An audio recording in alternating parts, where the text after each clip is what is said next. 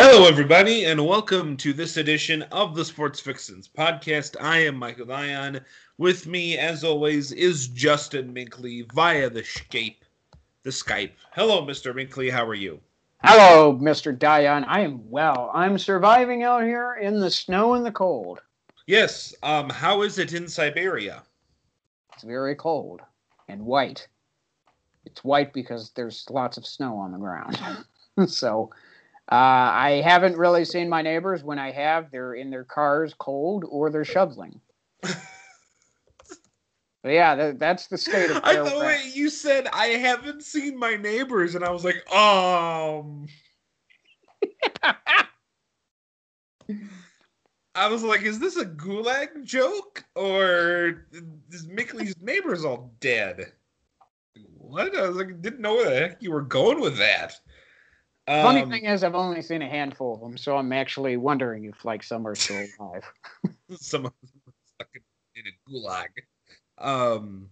Oh wait, wait, wait. I'm sorry. I'm sorry. I didn't mean to say gulag. I meant to. I meant to say Amazon warehouse. Um. Warehouse. Jeez, man. So on today's show, the NHL, um, well, let's say the Devils have a little problem. Yeah, and it ain't just the Devils either. My just God. a small problem. Just a small problem. We'll get we'll get to that in a minute. We'll get to that first. Um, uh, we'll also get to the NBA. Some fun NBA stuff happening. Um, the Nets because it's been a couple of weeks since we talked to you because I had some personal matters last week. Yeah. The Nets are actually as good with James Harden as they were without him. And I will give you a stat that will surprise absolutely none of you. Or at least yeah. I don't think it will. I if it's the stat I'm thinking of, yeah, it doesn't surprise anyone. Um, and the Bulls are actually not looking that bad. Like they're they're really not. And Zach LaVine is really really good at basketball, and he should be a damn all star already. But I will talk about that too. Um, and then also we will have the big game. I can't say what the big game is because apparently Roger Goodell thinks he works for Disney and can just sue everybody. So we can't say what the name of the big game is for some dumb reason, even though you would think that would promote your game if everybody knew what the name was and they already know what it is. So what's the point of suing you stupid redhead? Almost said a bad word. Um, yeah. I didn't know like he was suing people. Yeah. Like if you watch like the FanDuel commercial where the guy goes, I can't say the name because the NFL sue me, he's not lying. That's weird. Uh, I know. Um, and then also, I have one baseball note for you. Um, the White Sox are not going to re-sign Alex Colomé, and I'm very angry. Um, the Cubs are making a desperate attempt to extend the horrible, horrible window. Yeah, a window that doesn't really exist at this point. Right. So. Um. Yeah. Yeah. So uh, the window that doesn't really exist and like you know, uh, well, not that it doesn't exist, but like they can't win a World Series, they can maybe make the playoffs next year. Mm-hmm. But they're trying to extend that window, and I don't think they should because I think they need to be getting ready for it to be done. Pitching wise, they decided that the window was done, but hitting wise, they didn't, and I don't know why. So we'll talk about that. And then, um, not much White Sox talk. Liam Hendriks is there, but that's whatever. Um, no Colomé, and I'll get mad about that. And then the other big thing I wanted to get to in baseball is the Rockies did something insanely stupid. Yeah, if it's what I think it is. And I we'll talk that. about that too. But first, first, um, let's get to uh, COVID Central. Oh, I'm sorry. That would that's the NHL. yeah, we're having a crisis on our hands with the NHL right now. And this is going to really test what the NHL is going to do in terms of schedules, playoffs, and let's face it, saving the season. So I'm going to start off with last Saturday because this is where it begins. So last Saturday, the NHL Network televised the New York, New Jersey Devils and Buffalo Sabres game. Great game, by the way.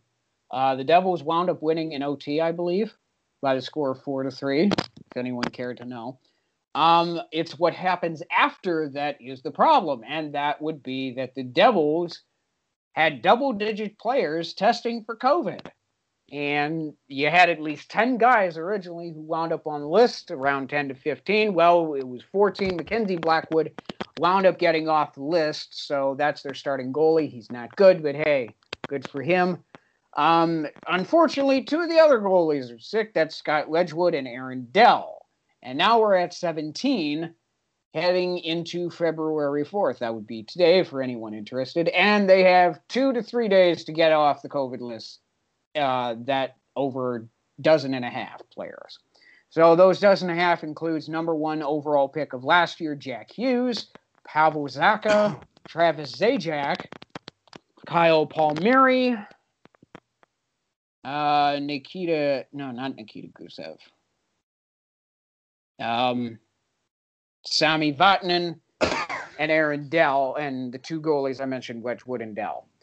At least uh, you have a handful of coaches and that have tested positive, and then it goes to the Buffalo side where the Bu- the Sabres were actually supposed to play on NBCSN against the New York Islanders uh, Tuesday, and that didn't work because they were in contact with the Devils during that game that Saturday. Uh, the head coach of the Sabres has COVID and so do a number of other players and coaches on that staff.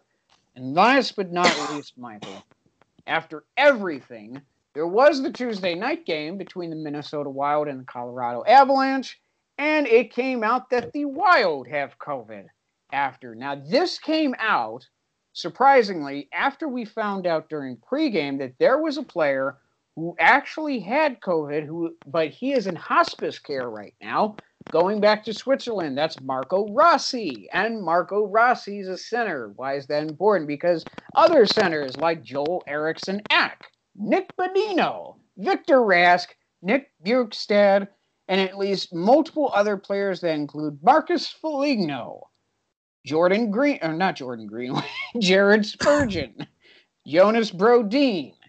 Yeah, they were all in contact with him, and that may, may means that the opponent that they played, the Colorado Avalanche, may have to quarantine as well. So, Mike, we have until at least the seventh to ninth for at least three of these teams. I don't think they're going to be playing next week, or unless it's next Friday.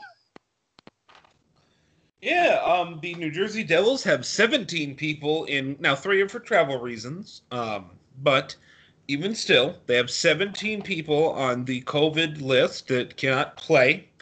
And they came out yesterday and said, "All right, guys, unfortunately, I'm sorry, we're going to have to suspend our season. We're we're we're going to suspend our season till Sunday. You're going to what? 17 people have COVID. Sunday? What? How about the end of the month? How about you get the damn COVID out first?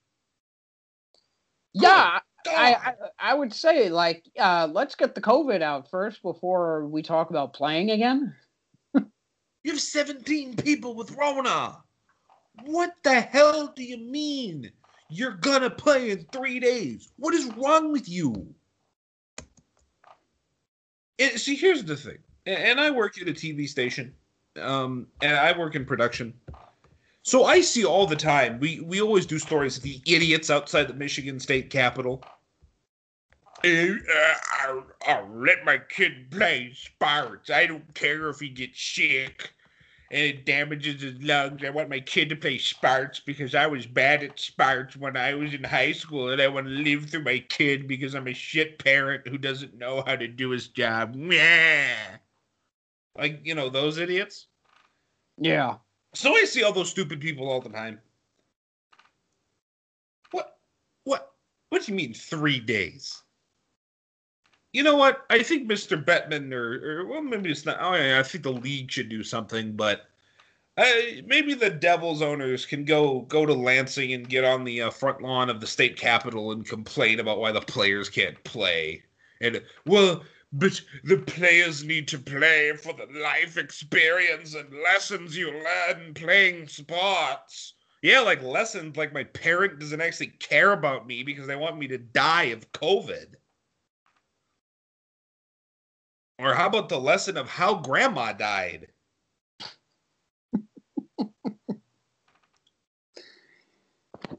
Hey, Yeah, I. How did grandma die, mom? Well, you see, we made your big brother go play football because we're incompetent assholes.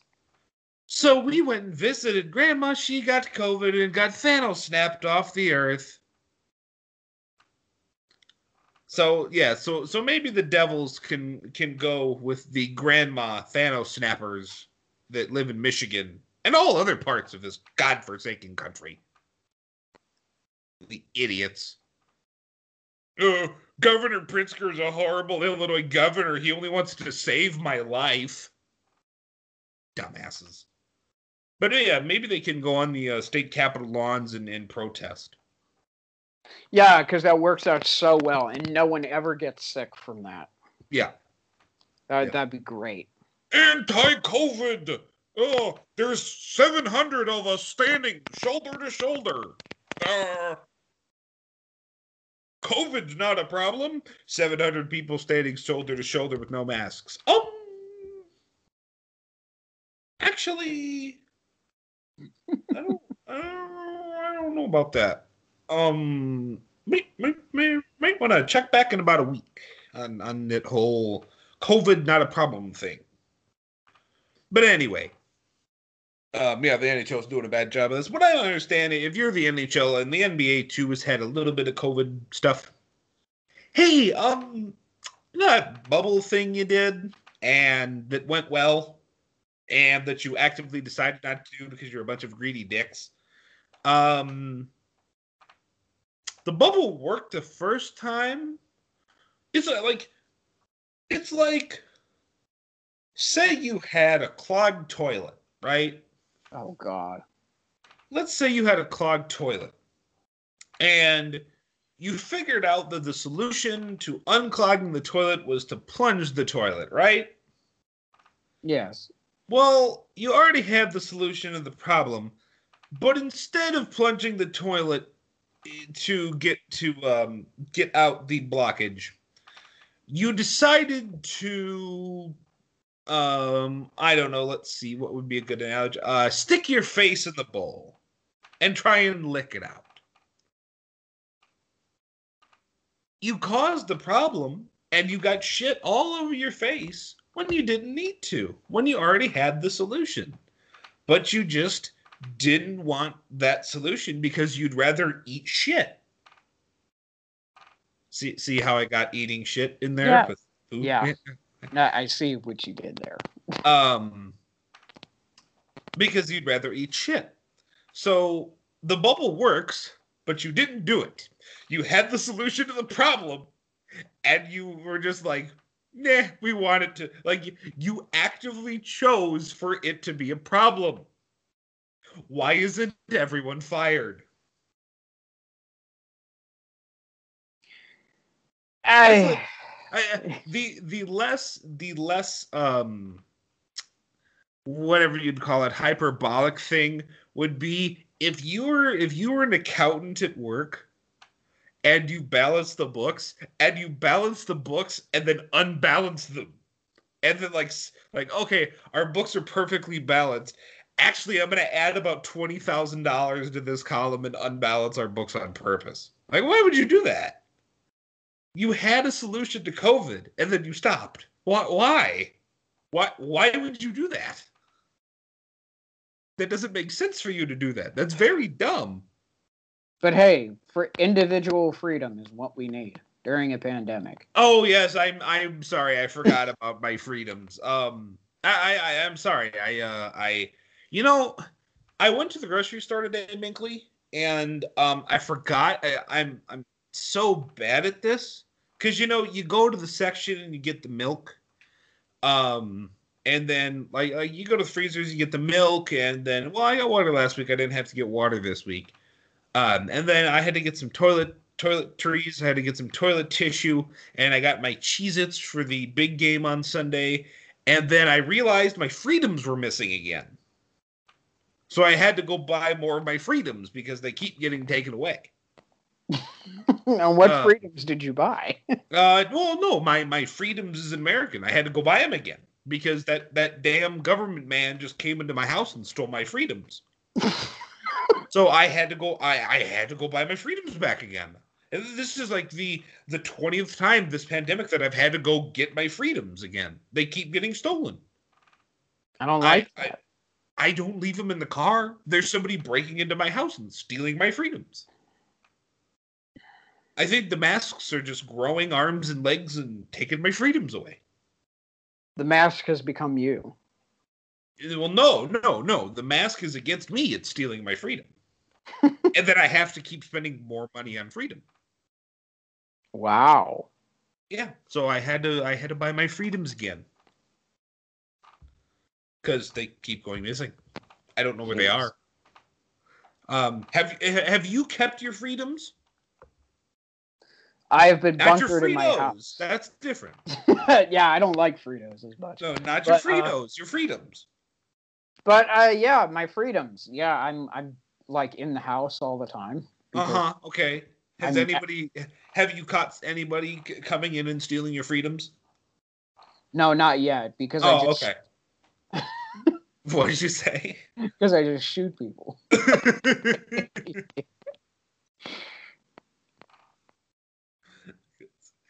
So, all right. So you do things the American way. If somebody comes and threatens your freedoms, you shoot them. Yeah, I, I think that actually helps. Yeah. Mike, um, to to steer this back into sports a little bit. Yes. So now we we got asked because we talked about this a few weeks ago, and I think this was when RJ was on the show here too. Uh, bless RJ, and if so, he could be on today because he has some stuff to do. But um, this now goes back into kicking what we talked about with Gary Bettman, where should there have even been a season at all? No. And I, I get that the advertisers and your sponsors wanted a season, but let's be honest, i- if you knew that there were going to be losses more than gains, then you probably shouldn't have done it to begin with. And now what we're seeing, Mike, is if the Devils and the Sabres and the Wild and maybe the Avalanche don't play until next Friday, um, that's a lot of revenue lost. And we're talking about games that were going to be aired on either NHL Network or NBCSN. Like, something has to be thought through here. Well, um, that's also a lot of players that got a deadly disease. Yeah, that.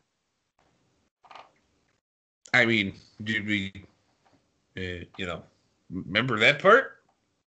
Yeah, yeah, you know, you got to throw that part in too. Yeah. I know it's not as big a deal as the money, you know, because like the deadly disease money, eh, eh, you know, eh, one and the same. Eh, doesn't matter.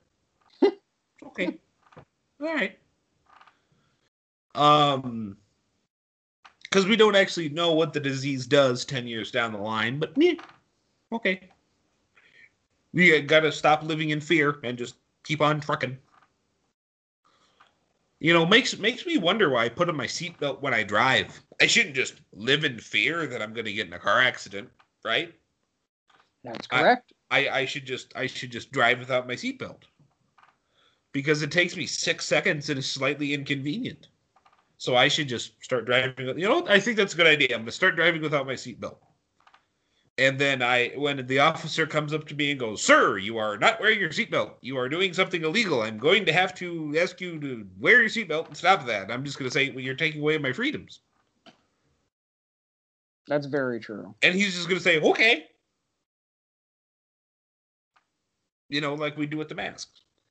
Um, but anyway, back on track.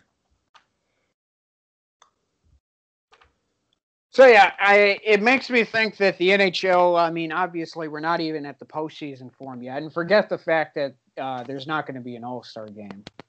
Um, I I have to start wondering, at least by middle of this month or at the end of this month, how much are we going to have? Because, and I think this is important because it was brought up this past weekend.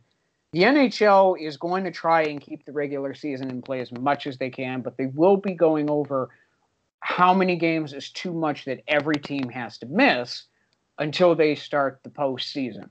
And I would say the Devils right now, hilariously, are in fifth place in the Eastern Division. The Sabres are sixth, the Wild are in the top four. Um, this could mean that some teams get screwed out of a playoff position because maybe one team didn't finish their games and the one that gets screwed out actually played their way and is in the middle and should have had a chance to get in. But again, I think see here's the thing, and you know how I feel about this, Minkley. If you get the COVID, I think you should forfeit your games. I, I've been thinking that too. So I'm actually wondering at what point do you start forfeiting games for these COVID teams, especially the Devils and the Wild? Apparently, the answer is never because they just will not do it. you shouldn't be laughing, but you make a great point. Uh, just I don't know. I don't really get it, but for whatever reason, they just refuse to do it.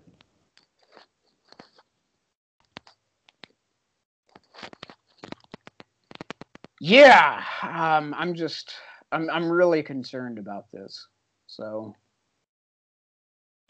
um, um, anything else in hockey? Nothing else that I can think of. This is the big thing. All right. Um, let's talk about the MLB a little bit. So the Chicago Cubs signed Joc Pederson very recently um, because Kyle Schwarber is gone. So his replacement is Joc Pederson. And here's my problem with the Cubs. And again, we'll get more into this as the closer. And by the way, baseball um, said that they were going to start later, but then the players said, "Nah, screw you. We want to start now." So um, there's only two weeks to spring training. Um, oh, and, just great. And um, as of right now, see if it's updated. Um, your pitching rotation is a combination of these people.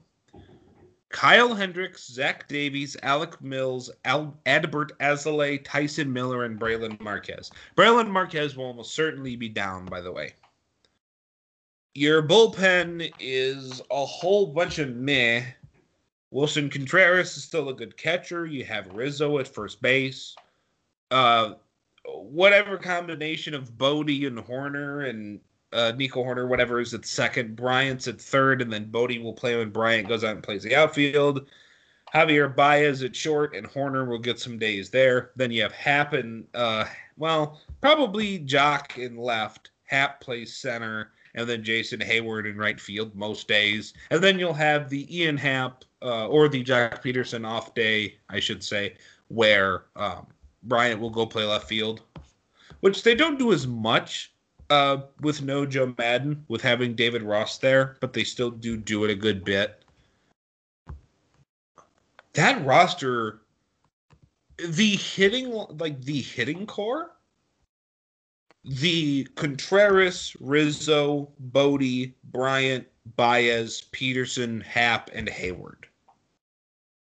That lineup every day should is like is enough to get you into the playoffs. Or yeah. should be anyway. It should but, be. But yeah. but then you have the rotation. Uh, Kyle Hendricks is a is a really good pitcher and has been for a very long time. who else is going to win games? I know Alec Mills threw a no hitter, but he's not as good as that one game. Like, you know, he's not going to be as good through a whole season as that one game he had. Um, or as like the kind of quality of pitcher that can have that game. He had a really special day, and that's good. And celebrate that, but don't expect him to be, you know, like the guys that throw those kind of no hitters is usually guys like Justin Verlander, right? Yeah. Well, don't expect him to look like Verlander just because he threw a no hitter. And then this nothing, nothing should excite you about Zach Davies. Alzolay, we don't know. I don't. I think at this point, him being good is not an option he's a decent pitcher, I suppose, eventually, but not now. He's kind of bad. I don't even know who Tyson Miller is. At this point, no. And then Brailyn Marquez, I'm guessing, starts the year in either Iowa or Tennessee. Um, he's either starts the year with the Smokies or the Iowa Cubs. So he'll be on the spring training roster, but he's not ready yet. He's he is their guy in their minor league system with the highest upside. Like he is their number one prospect. Um, ahead of uh, uh, Brennen Davis, Miguel Amaya, and then the um, the the kid from um, the South Side of Chicago, Ed Howard, who is going to be in fall ball this year. Which, and by the way, uh, Ed Howard, if you know that name around Chicago, um, and it, like it rings half a bell. That's because he was one of the players on the Jackie Robinson West Little League team. Yes. So he's playing for Chicago team, which is cool. I wanted the Sox to pick him, but we got Garrett Crochet, so I'm okay with that. Um, but anyway, so Howard is there, but he's he's very young. He is a long ways away. He's drafted out of high school. So you really have nothing right now except for Marquez coming out of your minor league system. Amaya is, I think he's going to start the year in either what is now single A or double A. I don't know what the Cubs, like what Jed Hoyer is doing. I think he is desperately trying to make the playoffs one more time. But then again, if you're doing that, you shouldn't have traded Yu Darvish.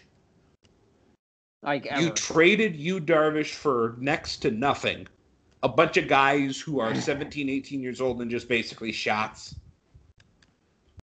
You took a bunch of shots on international players for Yu Darvish who now makes the Padres a contender with the Dodgers for that for the conference and for the division. So you made a move that a rebuilding team would make, but I don't think I don't know how tradable Rizzo is, or I don't think you would get enough back to make it worth it.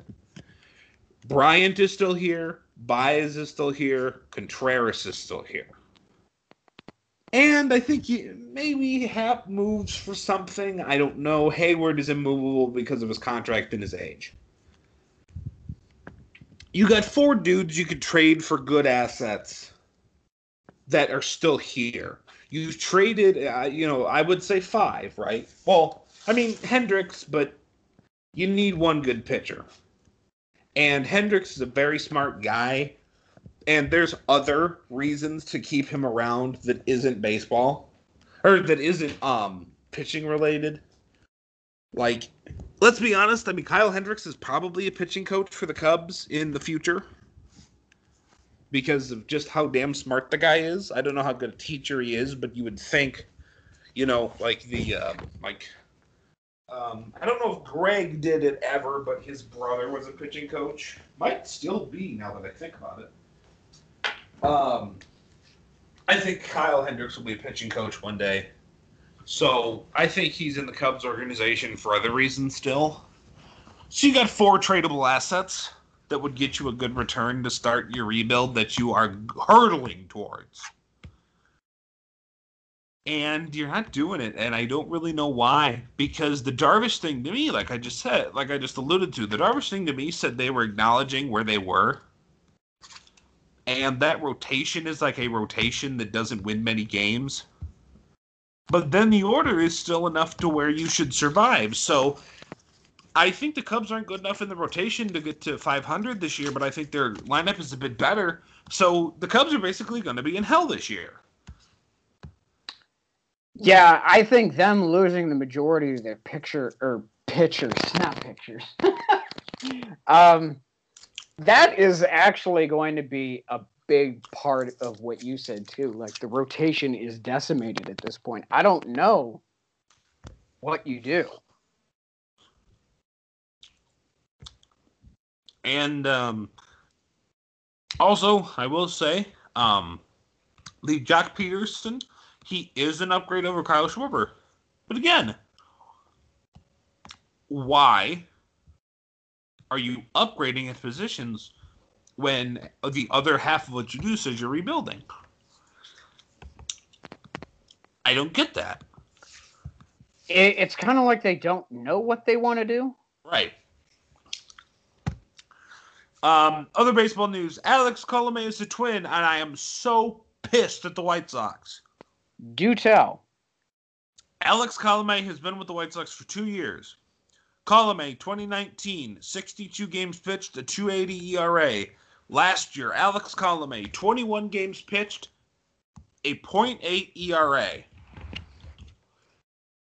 Alex Colome was the best closer in the American League last year.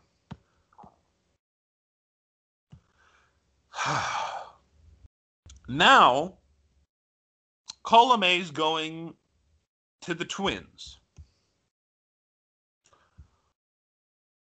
for $5 million and an option for the next year for five and a half. And uh, it's mutual, so if he picks up his end of the option and the Twins don't want him back, there's a buyout of 1.25. So basically, they got Colome for one year for 6.25 if they really want to make it only one year. But it's two years for 10 and a half. You're really telling me Reinsdorf didn't have five million for this year? Seriously? Cheap ass. You signed Liam Hendriks to strengthen the bullpen and then let the strongest guy in the bullpen walk. I hate this team.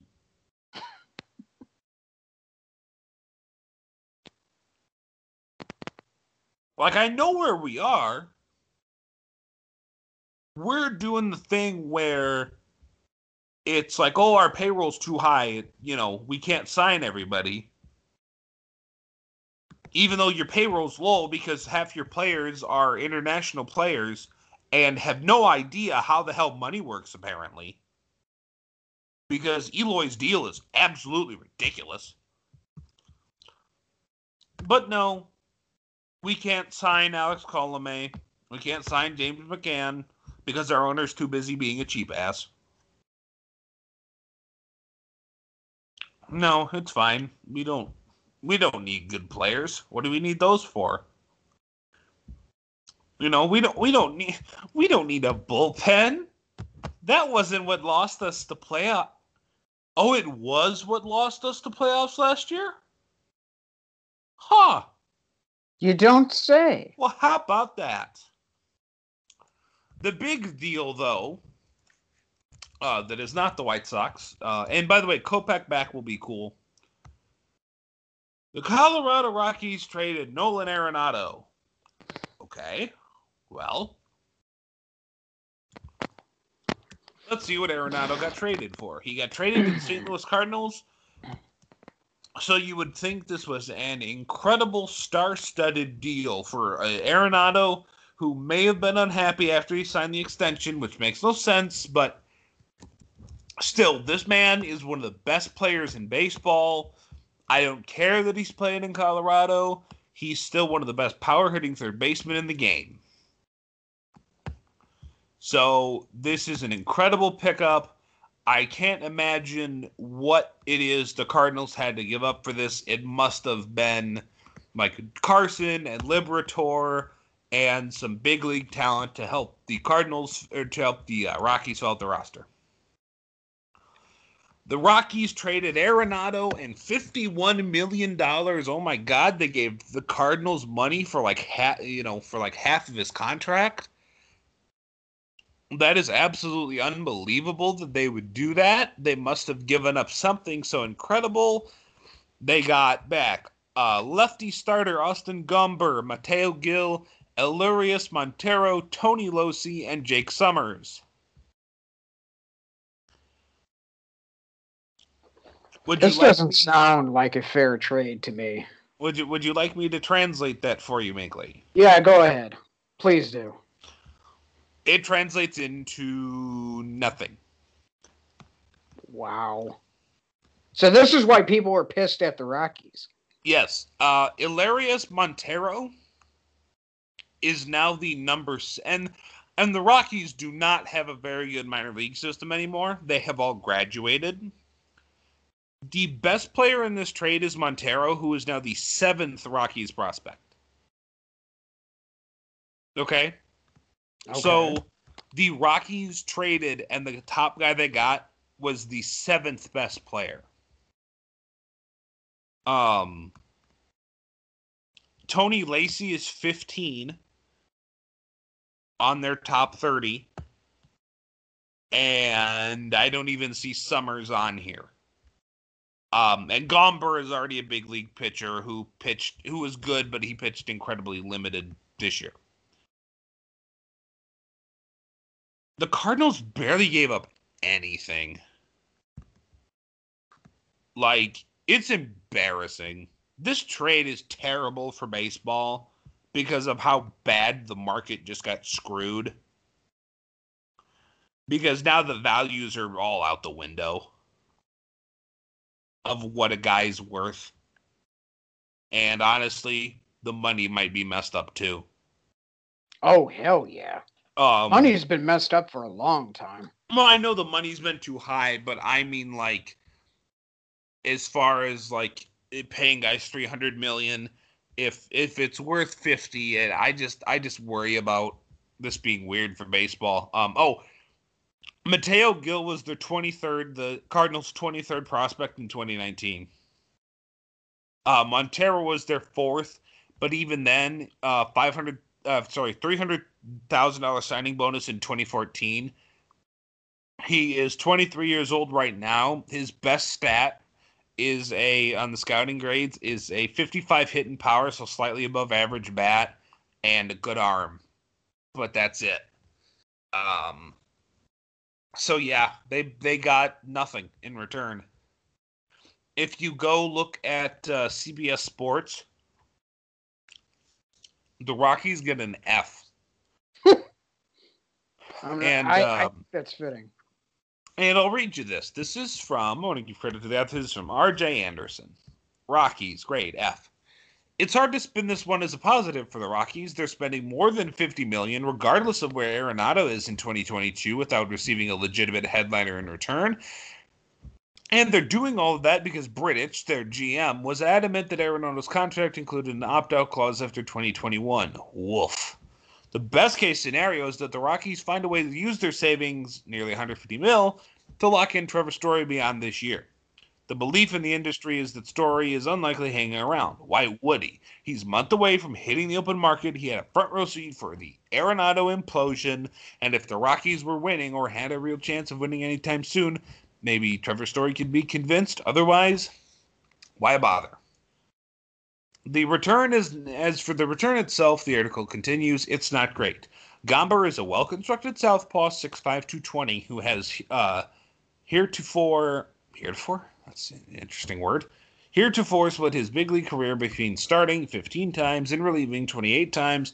Last season, he amounts he amassed a 1.86 ERA in 29 innings, so his strikeout to walk ratio was a was a frightful 1.8. If you're a starter with a 1.8 strikeout to walk ratio, you're not going to be starting for long. That's my uh, little ad lib there. Back to the article. Gomber uses a vertical arm action to achieve a high three quarters release point that is one of the steepest in the league. The Rockies probably envision Gomber as the number four starter. There's a decent chance he ends up in their bullpen long term because of his health or performance. He's thrown more than 160 innings once in his pro career, if that includes minors and majors. Uh, back to the article. And he missed time in 2019 because of shoulder and bicep issues. As for the actual stuff, Gomber's arsenal is a low 90s heater, a curveball, and a slider. It's unclear if the curve will retain its effectiveness at higher altitude. Montero played a double A, had a 5.52 OPS, which is terrible, and a 31% strikeout rate, which is terrible. Montero will have to find a way to make more consistent contact, work deeper counts, and tap into his raw power more frequently because he's no sure thing to lo- remain at the corner for the long haul. Mateo Gil is the son of Benji Gil, and he's appeared in just two games above rookie ball since 2018. The progress of his bat will dictate whether he's just a spare infielder. Locey, who's another guy they traded for, starter frame, six foot three, 239, but not a starter's control. He walked more than 13% of batters he faced between college and minors in 2019. If the Rockies can't help Locey throw more strikes or develop a third pitch, he could become an effective reliever behind a powerful fastball slider combination. That's the end of the article there. Um, and that's and again, the last guy that's the best case scenario. He's not a very high prospect. They got nothing for Arenado. Nothing. Nothing. Unreal. I mean, I get why fans are mad at this trade. And sometimes it's like, well, you need to look. No. I totally agree with the people that are like, fire your GM. I know a guy that's a Rockies fan, and uh, his Discord profile is a thing that says uh, fire the GM and like uh, fire Bridich and then his like on Discord you can have a little headline thing like uh by your name underneath. And his picture is Fire Bridich and his, the thing below is um the is the owner's name. I forget what it is, and then it says sell the team. So Rockies fans are mad by just a little. I don't blame them. I don't blame him either, because this team was supposed to compete pretty hard mm-hmm. this year, wasn't it? The Rockies should have been good the last couple years, really, but they haven't been able to do anything at all. I wonder why that's the case. Um, honestly, probably. Well, it's a combo of underperformance and playing in Colorado because playing a mile in the air half your games is not good. And it's unfortunate, but it's the truth. That that just doesn't work.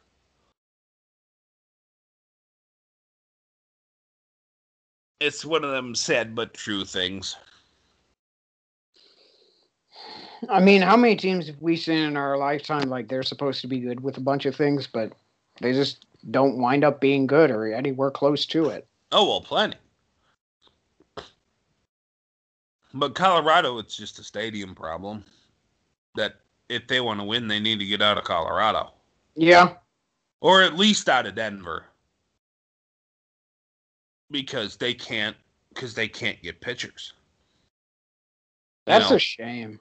They yeah, I mean it is, and they've had they've had some good pitchers come through that system. It's just they can't they can't finish them off because they get blown up every time they start at home.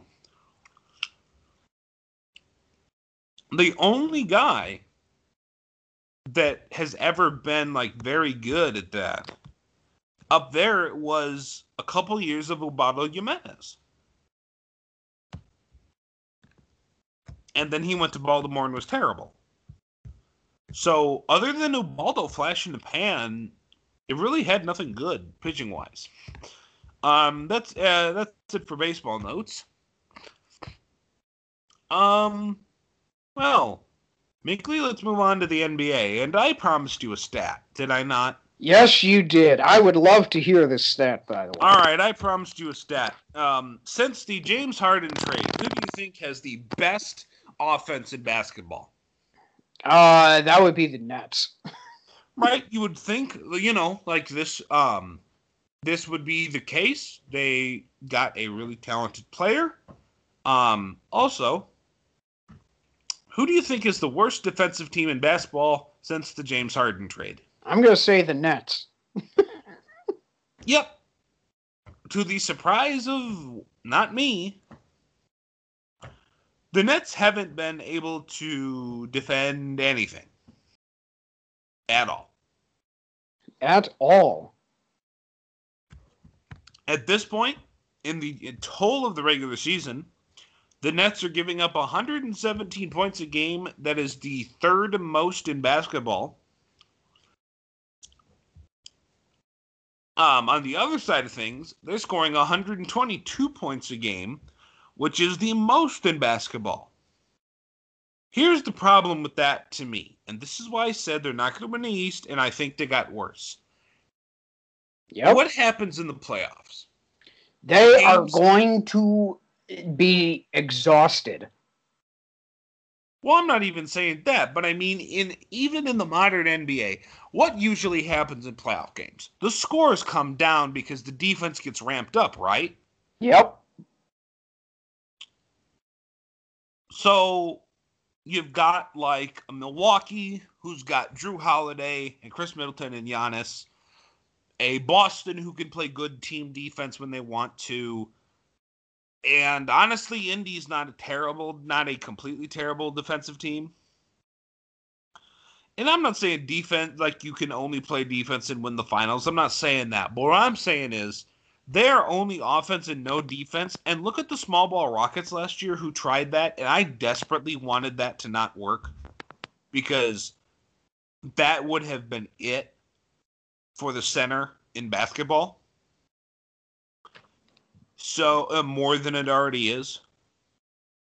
So that that being what it is, I was so glad that didn't work. Not that I had anything wrong with the Ro- Rockets, but just the symbolism of what they were doing is what I had a problem with. Yeah. And this is the same way for the Nets. I I not only think the Nets will win, I hope they don't. Because I, I want there to be a place for guys who can play defense in basketball. And I think there should be. And I think this gets the Nets further away from winning a title, as weird as that sounds. So here's something that I'm going to point out. I mean, like, I don't think the Nets are going to do well in the playoffs at all.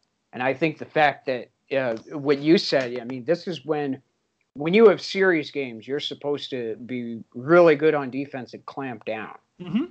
And this is why, to me, I think a team like Philadelphia is probably the best team in the East right now because they have the offense to put the numbers up, but they also play pretty well on defense, even against really, really good at the top teams. So I really see the teams that also that put the offense up that also play a good amount of defense. I mean, we kind of saw that with the Bucks last night against the Pacers. The Pacers are a playoff quality team. He may not have a star, but the Pacers are pretty good on defense. And I just I don't know where this puts the Nets. And to me, the main thing that I'm thinking about with the Nets is is, kind of what I said. I mean, when you're putting that many points up, and remember, you're they're playing ISO ball, so mm-hmm. everyone is playing ISO, ISO, ISO all the damn time. And when you're putting up at least an average of 140 a night or 130 a night, you're going to get pretty damn tired in a series, especially if it's every other night that you got to play. So I look at the Nets and I think to myself, I don't think this team's getting past the second round. I mean, they'll probably get to the second round because of some weak ass opponent that they're yeah. Getting. But because they'll because they'll be yeah. the second or third seed and they'll get a bad team and they'll beat a bad team. But then when they play a real team, mm-hmm. they'll be in trouble. No, that that's very true. So if I actually, for example, if they have to play a team like, let's say Miami decides to kick it up in a high gear, that's that's a big if. But let's say Miami kicks it up in a high gear, and they wind up being the seventh or sixth seed, and the Nets are like the third or second. Um, that I would be a Miami, problem. Yeah, Miami's going to win that series because a they got first off they got the better coaching. That's a big part of it. Yeah. But they have enough of the roster to actually put the offense up and they got the defense to clamp down in a series. So if I'm the Nets, um, the the big thing with them was they signed Iman Shumpert in the last week. I think that's good for them to get some extra defense. It adds an extra player, so they won't be as gassed as much. Remember, they the Nets were playing with what seven or eight guys on the bench.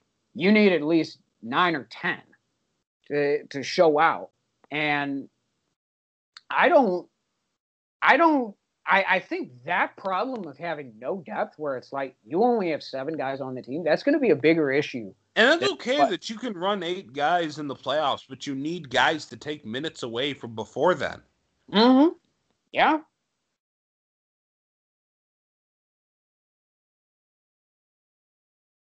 No, that's very true. And I just I don't really see it uh, working out to the Nets' advantage. I mean, what happens? I mean, because Kyrie's had at least an injury within the past five years. And he's nuts. Well, take the nuts part out. I'm looking at the actual physical health. KD was supposed to be resting in, in some of these games throughout the season, and then he, what is he gonna, you know, post up when he only has two or three other teammates who can put the numbers up? Mm-hmm. Jay, I mean, and and then comes the question of uh, what everyone's been asking: Who the hell takes the final shot? Who the hell actually Durant. decides? That's an easy question. well, but but you've had um I mean, the Guys Eagles like- are going to get the Eagles are going to get bruised, which is going to be the problem there. But the final shot goes to Durant. I mean, you make a really good point. But James Harden's been so used to running the defense a two minute offense for so Yeah. long that it's like, well, does he pass it to Durant? Does he decide screw it and take the three himself? What does he do?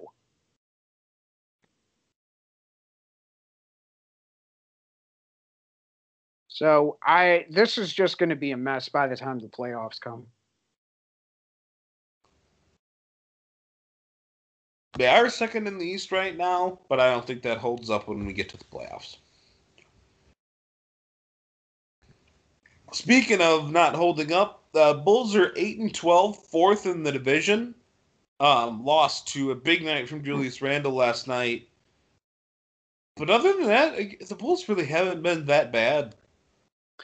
No, they haven't. And remember what I said when we did basketball picks. If they make it out in January around sub 500 or around the 500 mark, this is going to be a team that you're going to want to keep your eye on. And I know they're 8 and 12. They split with the Knicks. Uh, the Knicks are a much better team than a lot of people. Hey, Knicks, by the way, have the fewest points allowed in basketball. Yeah. And one hell of a defensive rating, too. Mhm. So, um, it's going to be fun to see where the Bulls wind up. I think them and the Knicks have the same issue where it's like you got three or four really good teams in that division, or at least two, and uh, they're going to have to scrape and claw for everything. But I don't think it's impossible for the Bulls because of the guys that they have and the coach that they have. My only thing is Bulls allow um, the Nets. Uh, they allow just fewer points than the Nets, and they don't score as much. So my problem is they have too bad a defense right now. I hope that changes, and it's we've seen it change a little, but they have been facing a lower quality of opponent. But I point to the defense changing a little because they only gave up 101 to the Lakers. They've been giving up more like 120 a night before that. So if the defense gets better, I think they can be okay. Can we please get Zach LaVine an All Star game? Please. I'm wondering to see how the All Star voting goes. And by the way, we'll we'll head into that conversation about the All Star game. Um, I'm very when you when we look at the Bulls schedule, um, they play Orlando twice, Friday and Saturday, and then next week they have three games where they play Washington, New Orleans, and the LA Clippers. Um, going to be kind of a rough month because they still have to face Indiana, Philadelphia, Houston, and Phoenix. And those four teams pretty darn good on their own rights. Uh, New Orleans is actually Well, not really huge. Well, not too much Houston. You got to remember, Houston's giving everything away. I I'd take Houston out of that. Yeah, but Houston actually still is a quality team with not just with their coaching first off, but they still got valuable pieces that they can interchange once in a while. I know they don't have the Harden thing, and they've been trying to deal away PJ Tucker, but they do have some quality pieces on there, and they are a team that, at least in the West, is going to put up a fight for the playoffs. So, Mike, um, I was thinking more about you know the next five games. Is it? It's obviously essential that the Bulls come out with at least a three and two record, but being realistic, if they go just three and two instead of like four and one, the reason for that is because New Orleans has heated up pretty well recently. Um, does that spell? Do, do you feel more confident about the team? If they go three and two in their next five games, I'd be like, okay, so the Bulls are starting to become a bit better basketball team, but they're not playoff worthy yet. If they get four and one in their next five, and they're only like that would be what uh, two games under five hundred, and they actually take advantage of the stretch that they get and beat the bad teams, then I'd be more willing to consider them a playoff team, just simply because if you beat everyone below you but lose to everyone above you, you will be in the playoffs if you beat everybody worse and nobody better, you're still in the playoffs in the NBA and in sports in general, in my opinion. So they would be that class of team that is better than the bad teams and not as good as the really good teams.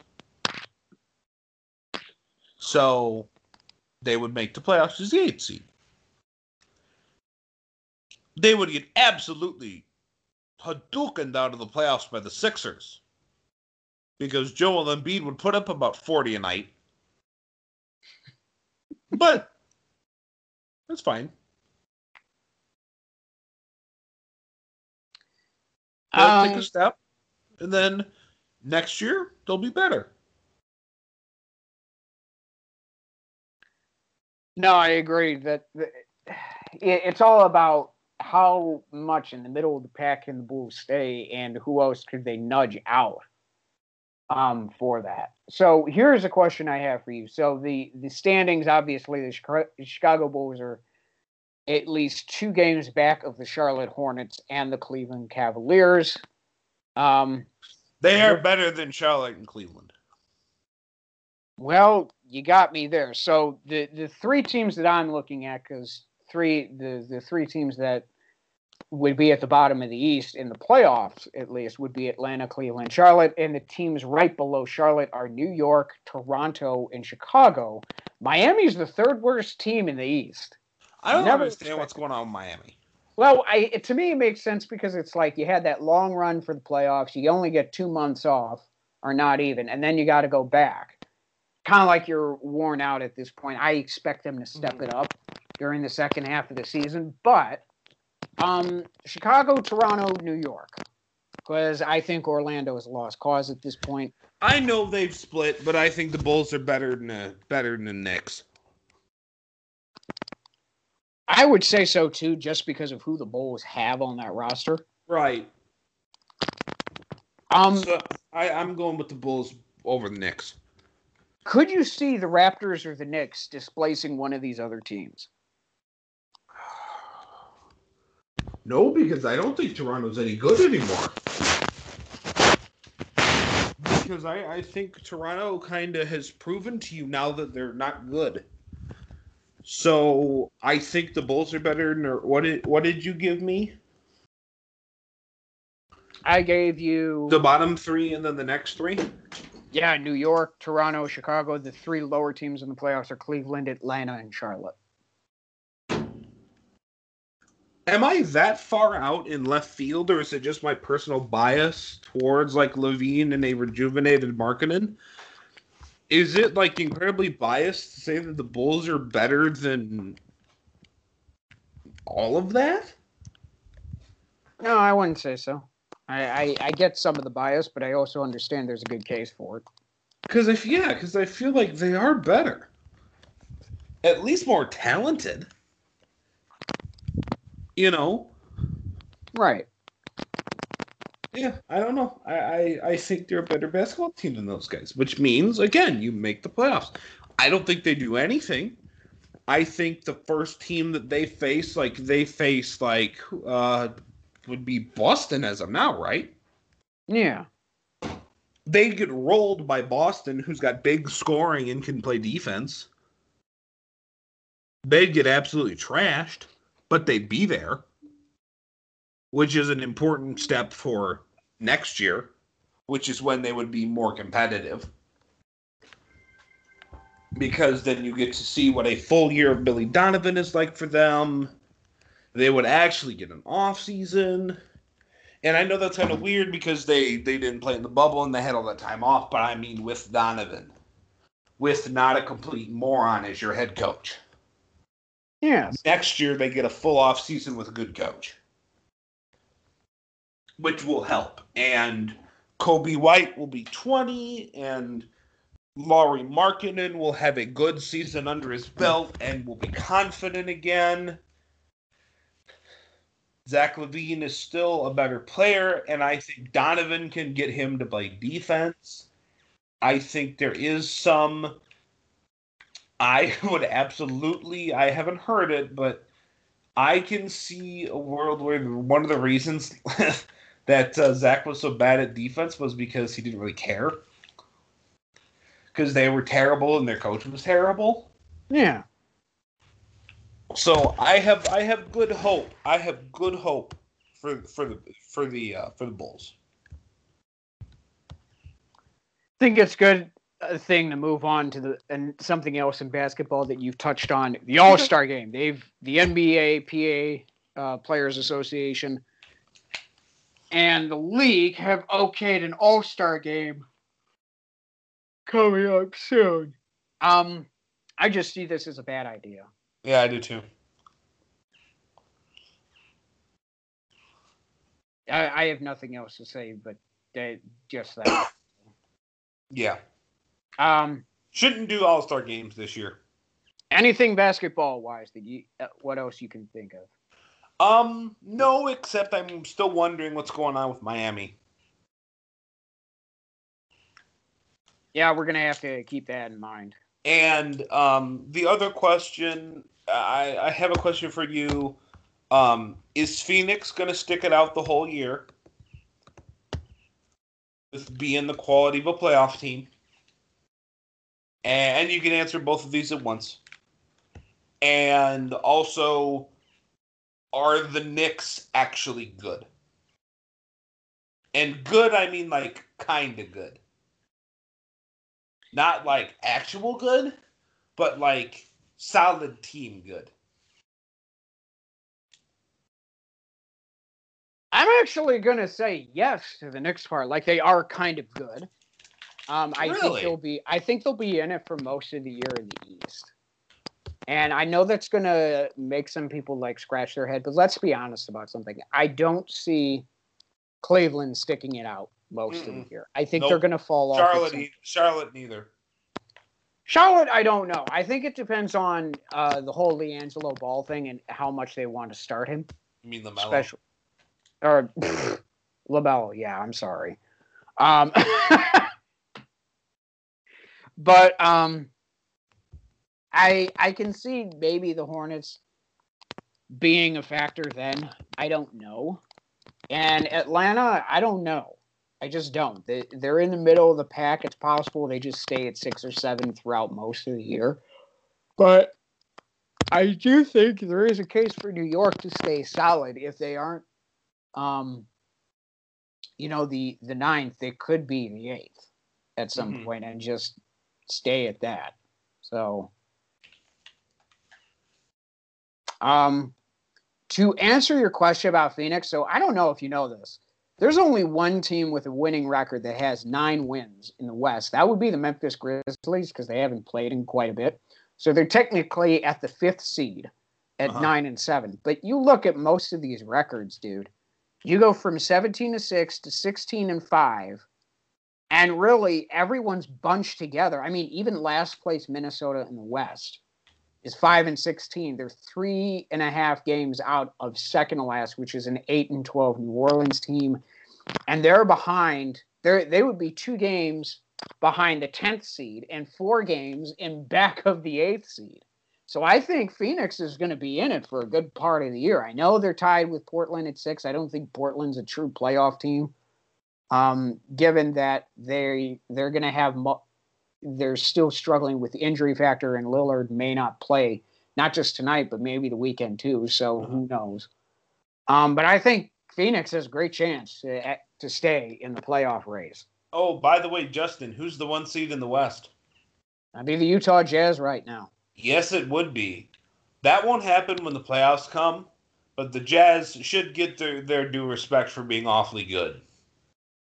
Yeah, I mean Rudy Gobert. Rudy Gobert shut down the league, so yeah, I, they better be in first. Now there's your obligatory COVID joke. yep. And then you have the whole Donovan Mitchell and Shaq feud going on right now, where Shaq kind of called out Donovan Mitchell, then Mitchell got mad at Shaq, then Shaq said, "Prove me wrong." which is most of what Shaq and Charles and them do when they kind of antagonize or go after people. They're like, okay, we're Hall of Famers. We get to say this about you. Go prove me wrong. Like they've been trying to do with Embiid for years. Pretty much. Are the Warriors destined not to make the playoffs? Given that they have no center right now, and I'm sorry, Kelly Oubre sucks. Like this man sucks. Yeah, I've never, I have never understood why the hell people think Kelly Oubre is good. I've never gotten that. Um, and then I have one more NBA question. Go on. No, I the I watched the Boston game, and I think this is a really that was a really good game to watch and say this man should not be on the team. I mean, he was missing dunks. This man should just not be playing with the Warriors at this point.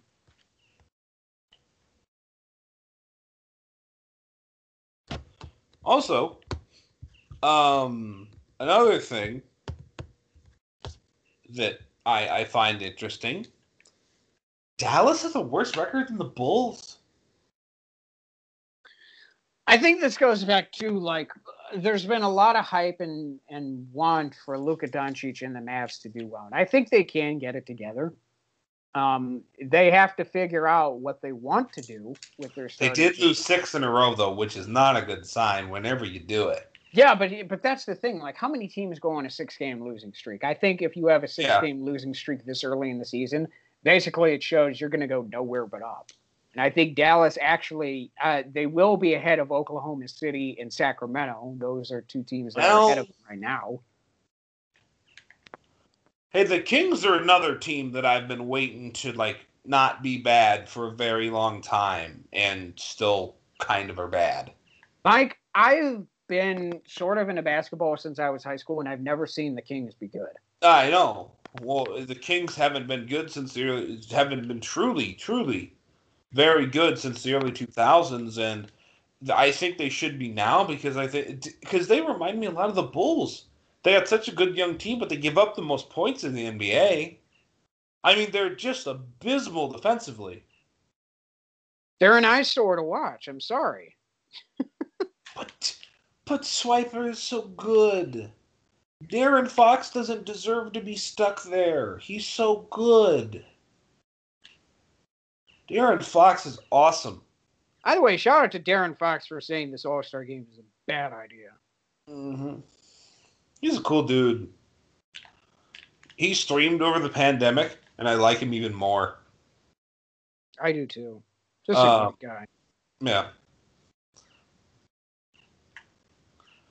All right. So, are you ready to move on to the big game yeah, there's a lot of NFL stuff to touch on, not just the big game. Oh, oh, you mean like the Eagles' new head coach press conference? Yeah, whatever that's worth. I mean, the Ooh. Eagles at this point are just what the hell are they doing? Oh boy, did you hear that, Minkley? I did not because. Oh my God! Go find it. Yeah, I'm gonna have to go find, find it. it. Go find it now. Actually, there's clips on YouTube. Uh, I'm gonna have to watch it after because I don't know how much of the vocal is gonna be on the recording. Oh, oh. Well, you, you have headphones in, right? I do. It shouldn't pick up. All right. um. Yeah, I I don't know what that is. It's weird. Like it's like he's talking about a smart and simple plan and he just can't talk. And he's like very awkward and he he doesn't really sound like he can lead a room that well and it's just oh what did the eagles do? It, it reminds me of when the san francisco 49ers hired jim tomsula who uh, to be their head coach who had been their defensive line coach for like five six years and then they rolled him out at his introductory press conference and it's like he'd never they'd never met him before. And it's like if you like if you heard this guy talk why the hell would you make him a head football coach? And then he went and did a thing with nbcsn bay area and that was so rotten and so bad that they told that they said that Tomsula will not be meeting the press anymore outside of like just press con- team based press conferences yeah. and that was the point in which everybody kind of knew the whole Tomsula thing was completely doomed. So, yeah, oh boy, I'm getting Jim Tomsula vibes. I mean, the Lions guy was weird, but in kind of a fun football way. Like, oh, we're gonna go bust our kneecaps. We're gonna be tough. Like, uh, he was weird, and uh, the Motor Motor City Man was kind of fun in a in a footbally way. But um, uh, Nick Sirianni, not so much.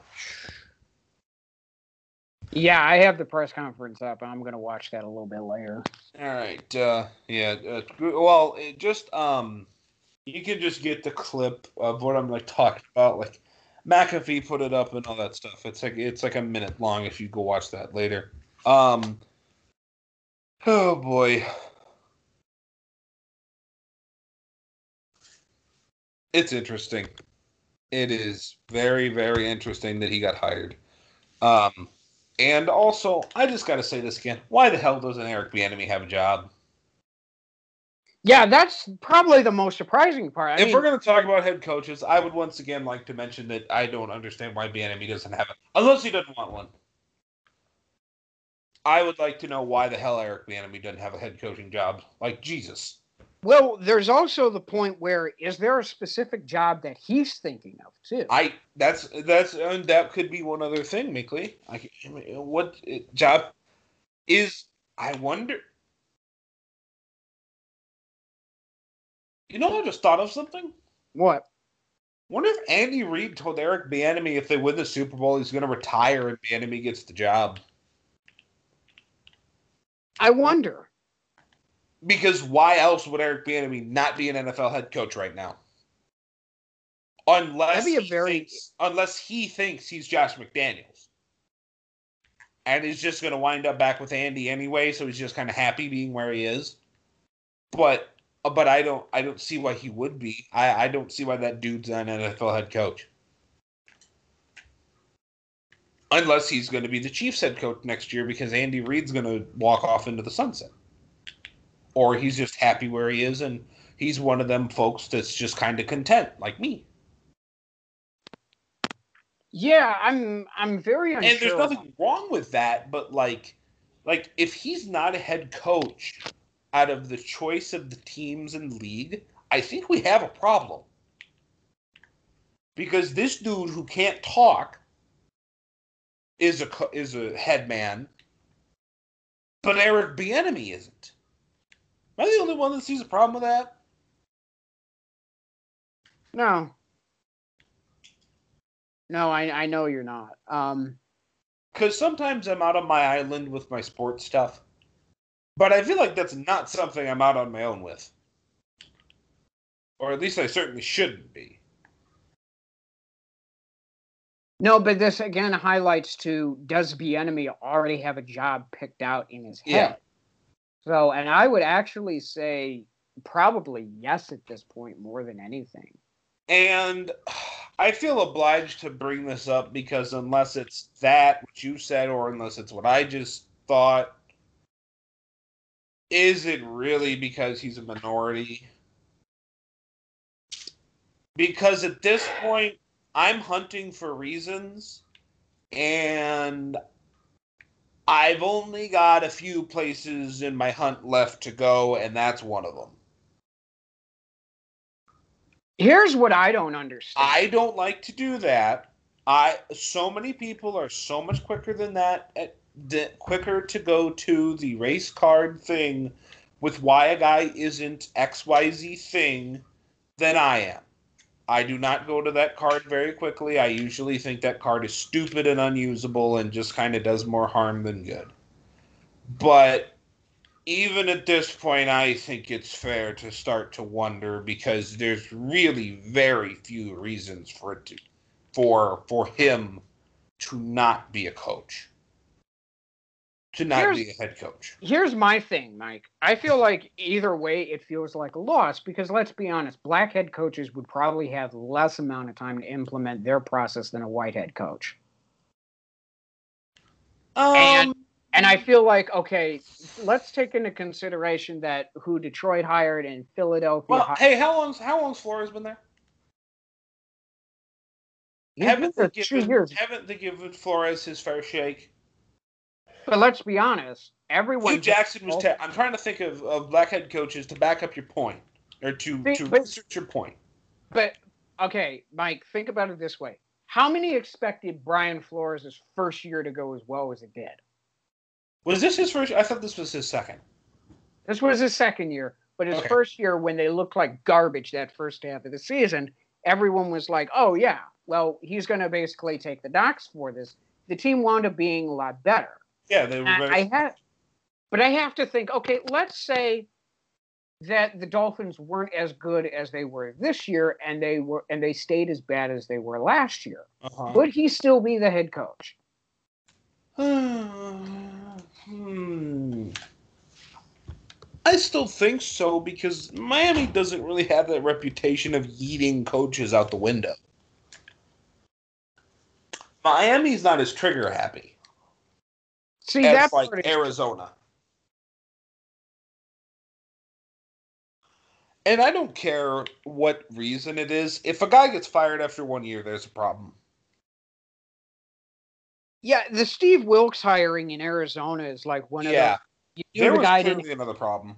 He didn't have a shot. Um, Vance Joseph. It wasn't Vance Joseph was bad in Denver. It was the GM. Yeah. So it, you can't really say that those two guys were really the issue. Um, but here's what I wonder, Mike. Like, we look at this coaching class, and I think I talked to um, Wesley about this. How many of these coaches do you see lasting at least four or five years? Robert Saleh is the only one that I could see really lasting four or Of five the guys years. that just got hired. Yeah. Hey, uh, did Saleh go to? No. Where'd Saleh go? Wait, who? Saleh. Where'd he go? He went to the Jets. Jets. Who Jacksonville hire? I can't remember. Urban Meyer. Oh, well, that's definitely not going to happen. Um,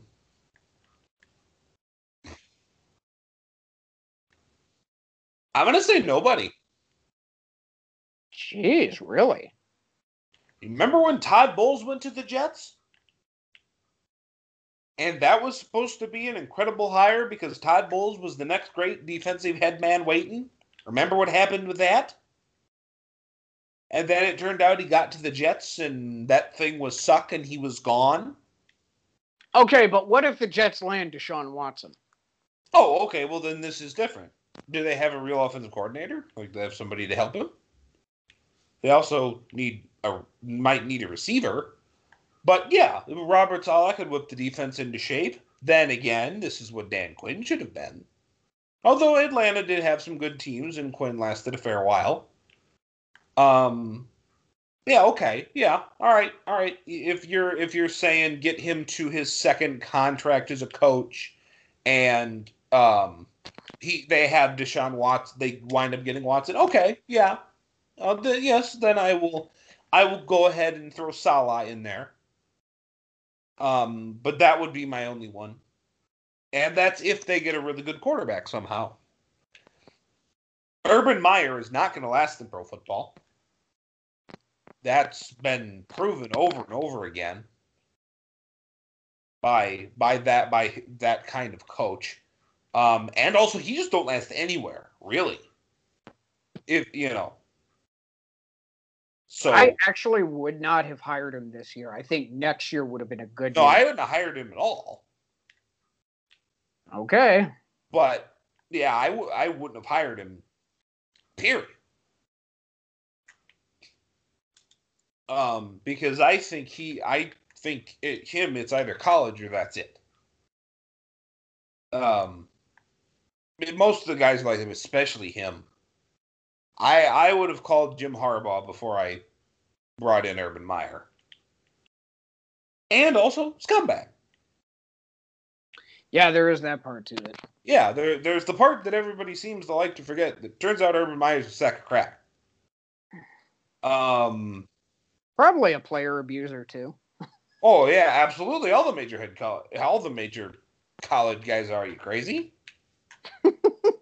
that's why, like, like again, working in news, um, like that's why working in news and and being around Notre Dame and and like working weekends or like you know whatever, and you hear the stuff Brian Kelly says, and it, it makes me nearly have a brain aneurysm because like Brian Kelly's talking about if they would have made the playoff, they you know they didn't want to go because of the players and they the players couldn't see their families and like Brian Kelly's taking the high road.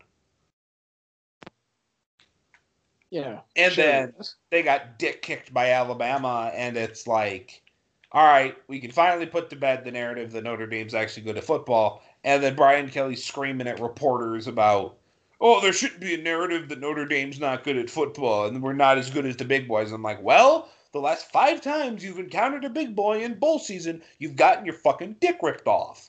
Did they lose to Clemson? Yeah. They lost to Bama twice now. They lost to Clemson um, a couple years ago. Um, no, I mean this past one. Didn't they technically oh, lose? To uh, well, they beat Clemson that had no Trevor Lawrence, and they lost the ACC title game to Clemson. Yes. But they still made the playoff because college football wasn't as good and was ravaged by COVID.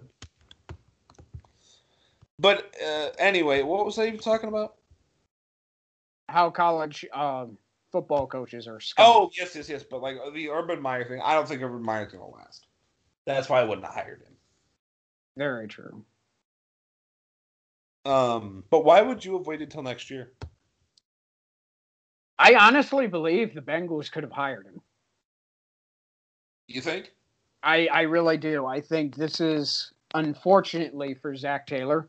He's not going to have Joe Burrow to really work with, and even if Burrow comes back, let's be honest, the Bengals are going to ruin him. So um, it, it's a lame duck year for Taylor. He's going to be out after this year, and who else to bring in but Urban Meyer? Because you have a got, bunch of young players on there. They're still. Per- I think AJ Green's going to be the last major guy that walks. Uh-huh. So you're basically going to have a bunch of college guys in the NFL, and what better guy to have than some than the dude who was at OSU? Hmm. I mean, I know it's I. It sounds like really, but let's be honest. When it, when the Bengals are done after next season, Zac Taylor will be out, and they're going to be looking for a new head coach who either is really good in college or never got a fair chance, and they're going to use him.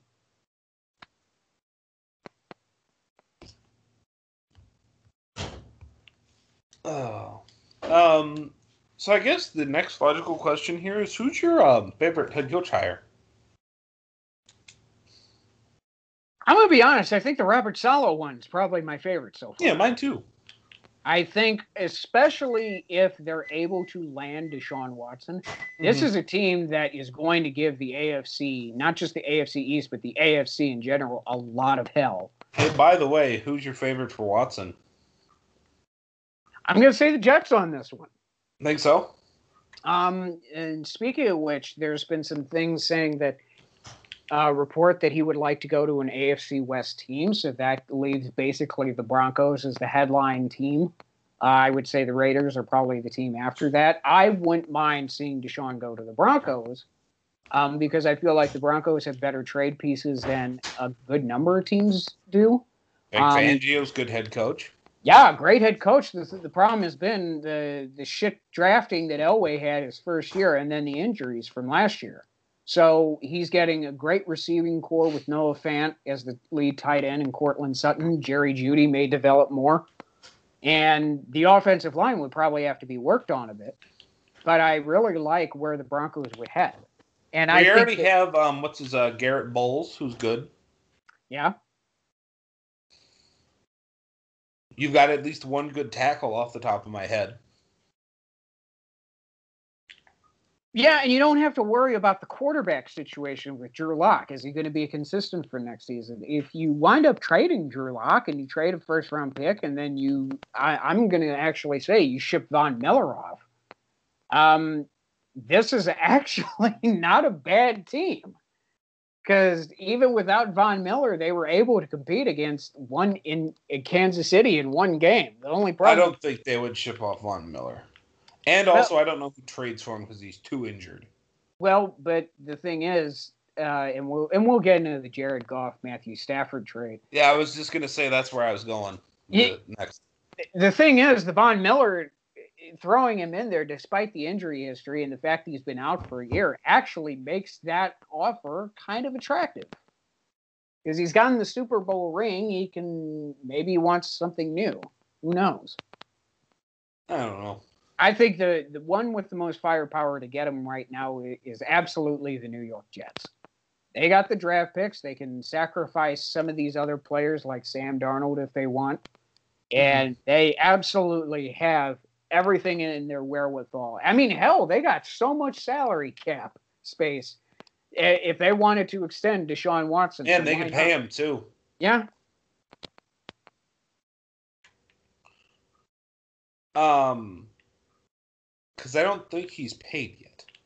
Um, so uh, because I believe he's on fifth year. Um, let's talk about that trade, the big trade that went down. Minkley, uh, grab the, the I almost said the Deshaun one. Grab the Matt Stafford trade in front of you, if you please. I I actually had that memorized. It's like Goff, two first round picks and a second or third. Then a third. Yeah, it's a first third. round pick in 22 and 23, a third and 21, and Jared Goff for Matt Stafford. What's your reaction to this trade? This is a laughing stock. This is horrible. This is absolutely hilarious. And it first off, the, the big thing that I take away from this is why would you have signed Jared Goff to that extension two years ago? Because you thought he was good. Yeah, but okay, take that take that part out of it. He he's been exposed by the same with the same issues and never adapted twice to it. first one was against the Bears, and then the Patriots had the same playbook that they used against him. So you absolutely should not have signed him for that much money. And then after that, you wind up trading him and two first round picks. And and I'm not talking about, you know, for some guy like Patrick Mahomes. That see, that would have been a different story because it's like, okay, it's Mahomes. You, he's going to have the same offensive talent around him, maybe a bit better offensive line. But you trade him for an injury prone old ass QB who probably is coming near the end of his career. I've written about quarterbacks that should retire at the end of the season, and I actually threw the argument in that Matthew Stafford should retire because of the amount of injuries he's had. And you're just saying, screw it. Let's throw and uh, let's trade two first round picks and a slack jaw idiot for a quarterback that may or may not get injured next season. And we're going to see if we can call it a day.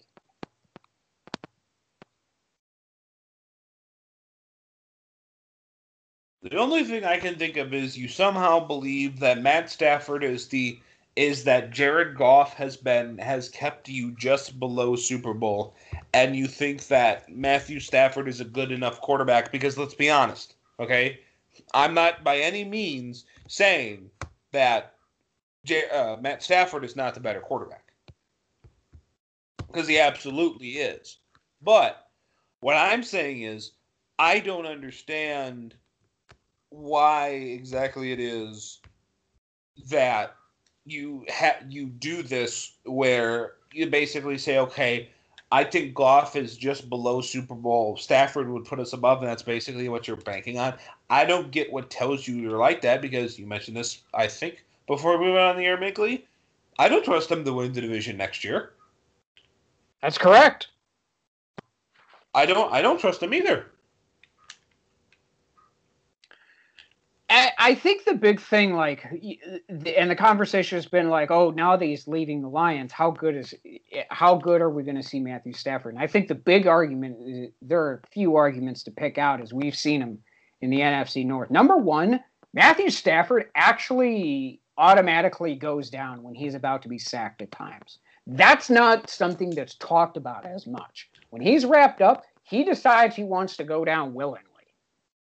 And that is going to be a red flag, especially when they have to play teams like Seattle and San Francisco who have those pass rushes mm-hmm. who can pretty much counter out that offensive line. But the other thing that really stands out to me, Mike, is with Jared Goff traded, you don't have a first round pick on that roster that you had.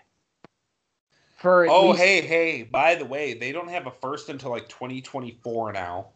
Yeah, so that's basically close to eight years with no first round pick. Yep. And eh, let's be honest, Mike, you can't keep hitting on mid round picks. Nope. Uh, as good as Les Snead eh, and Sean McVay have been, I understand that the the drafting and the type of budgeting and and, and by the way, you know what? No, no yeah. first for eight years and you're still competitive. That's good. Uh, well, five years so far. They're doing a good job with their personnel selection, but and I'll let you get back to your point. My thing is that, that we got to remember it's not just Seattle. There is less than no chance that San Fran will be anywhere near as injured this year as they were last year because I don't think it's possible. I mean, it got so bad to the point that the Niners were playing in one of their division rival stadiums. So, yeah, you have to throw that out there, too. So, the Niners thing cannot possibly be as bad as it was this year. And don't forget how good they were the year before. Well, I think San Fran's always going to have an injury issue because that's something that's just stayed during the Kyle Shanahan era. I, I know that's not his fault, but it, it's the reality of the situation. Yeah, but just for whatever reason, they've always had big problems with injuries, but they can't be as injured as they were last year. Correct. And and even the third string Niners team basically pushed the Rams around. Yeah, and, and they had and they still me, played I mean, good games. But they didn't have Nick Bosa for none of that. They didn't they lost to Forrest Buckner in the offseason, and they still were mauling that Rams offensive line around. And it is very much an issue that they're going to have to deal with because you can't keep hitting on mid round picks like they have. They're paying most of their salary to six guys. So that means you have to hit on all your draft picks again. You got to sign cheap in the offseason and hope to develop. And if you can do that well for maybe four years, that's luck. You can't do that for six or seven. It's just how it is. The only guy who's done that for an extended period of time is Belichick. Yeah, but look at who he had at quarterback too.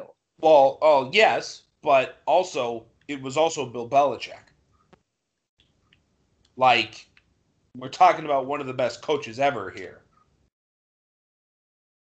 You know, and I'm not saying Kyle Han- Shanahan isn't a good coach because he is probably a great coach, but we're talking about maybe the best head man ever. Is the only person that I can think of that did kind of what they did. Now the the the Patriots didn't trade their first, but like you know what I mean.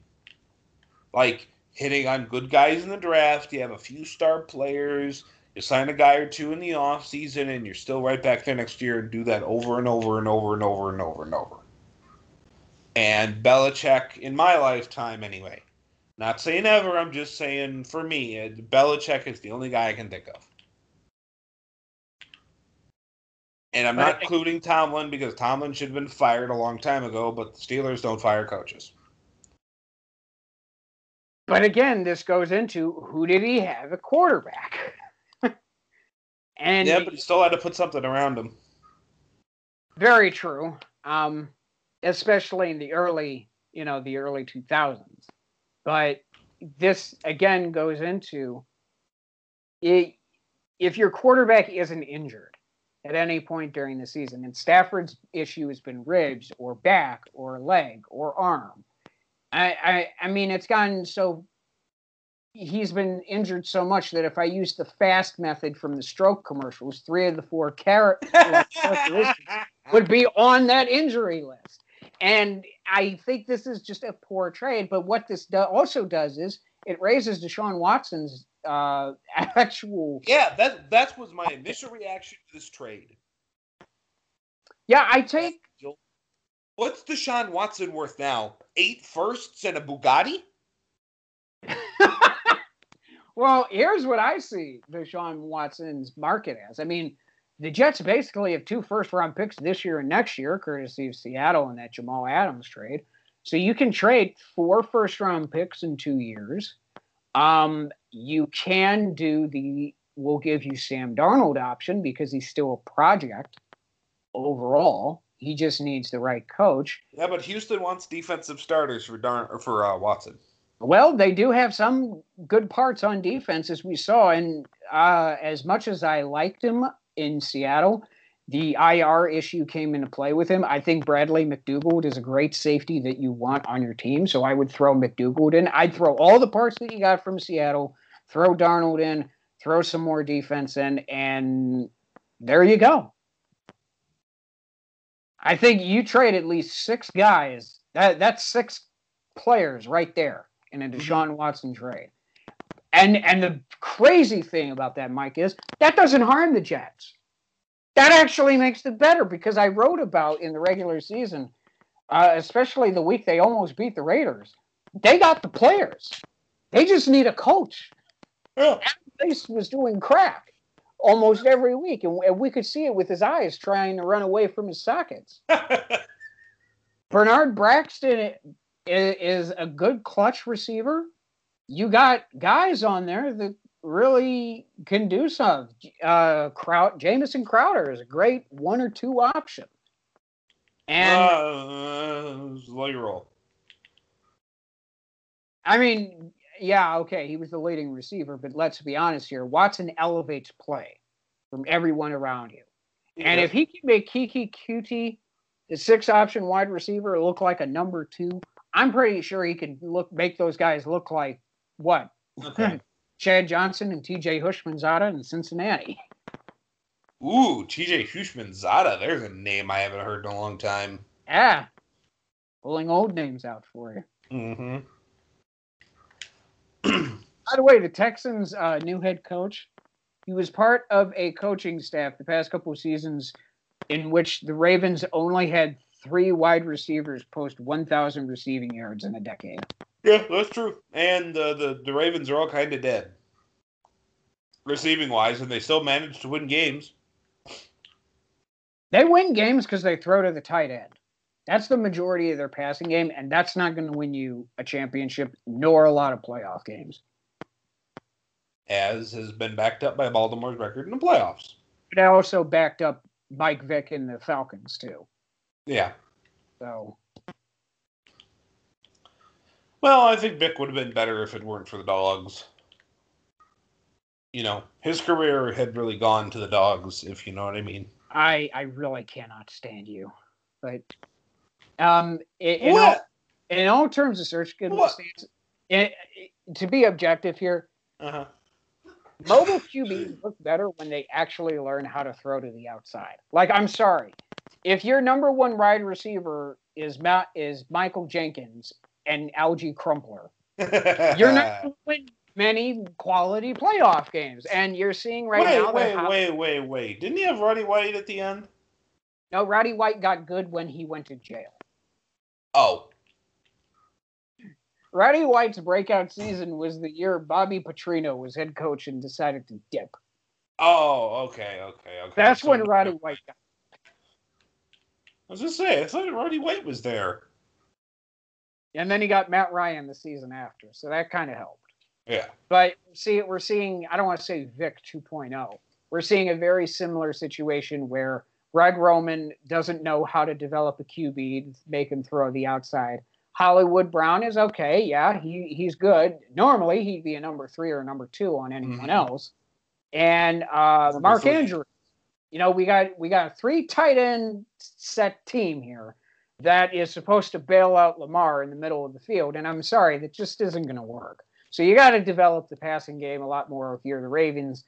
And this is, I could at least say that if the Jets played the Ravens with Deshaun Watson, the Jets have a good chance of winning. Uh-huh. All right. Let's let's talk about the actual game going on. The big one this weekend. Yeah, the big game. We can't actually say the name. because- Chiefs and Bucks. Um first before we get into the prediction, um, do you have the totals for the year with one to go? Yeah, the picks. Well, you by far and away have won the picks. Yes, yes, yes. I just wanted to hear it one more time. Wow. Look at Um at all this. so what the hell are we gonna pick now? I mean, Um, well, we still have NBA playoff games we can. Do you want to pick an assortment of NBA games every week? Yeah, I don't mind. Let me see if I can find the picks. I know they're here because I wrote them down.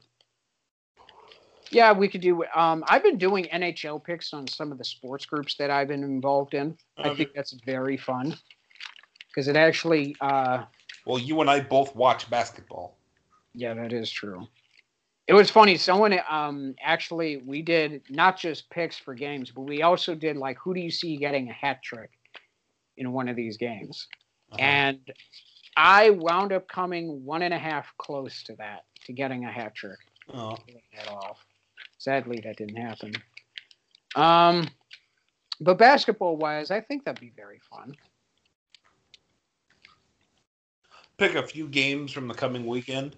Yep. Okay. So your record is 180 and 82. You went one and one for the championship games. My dope ass went 0 and 2.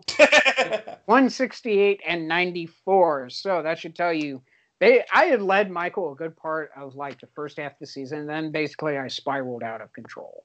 So Michael basically uh, had a very solid second half of the year. yeah. Kiss my feet, bitch. Um, However, winning the Super Bowl pick kind of a big thing because whatever. we may not remember records every year, but we do remember who we picked for the Super Bowl. oh, stop it. Yeah, we Oh. do. Let's break down this game. I know who I picked last year to win the Super Bowl. It's Mahomes versus Tom Brady. And the and the Chiefs, who, as you mentioned, don't have a great offensive line. Again, and with a great receiving corps against what I think is a Buccaneers defense that is young and good, but not as good as it needs to be. And meanwhile, on the other side of things, you have Brady and Ronald Jones, who are much better than the Chiefs' defense. But the Chiefs' defense has a nasty habit of being decent in the second half of big games. And also, yeah, that's because they're dirty. and also, let us keep in mind that there's two things at play here. The Bucks offense is going to be a lot slower than the Chiefs is. So there is a pace thing here too. Yes, which is very important because this is how not just you slow down the Kansas City offense. This is how, um, and and to me, it's actually important who wins the coin toss. It's actually important how you start and set a game tempo early, which is why I I would actually I've actually predicted that whoever wins the coin toss, I would prefer it to be Tampa, for them to actually get the ball first and and get going that way. Ah, this is where you and I disagree on football philosophy. No, I, I get what you're saying because I want like, ball at half. Um, but at the same Because if you time, can end the half of the score and begin the second half of the score, you win the game.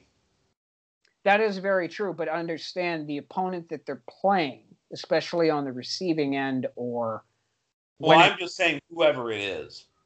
right. I, I don't care if I'm playing the Lions, the Jaguars, or the Eastern Illinois Panthers. if I can control um, the middle eight, as it'd be called, if I can control the middle eight in a football game, I can win. So I guess this actually brings us to a couple valuable points. So the key is for Kansas City to win, and let's and and be realistic here. I there are multiple ways Kansas City can win, and I we can point to the regular season matchup too. Um, so let's point out keys for Kansas City to win.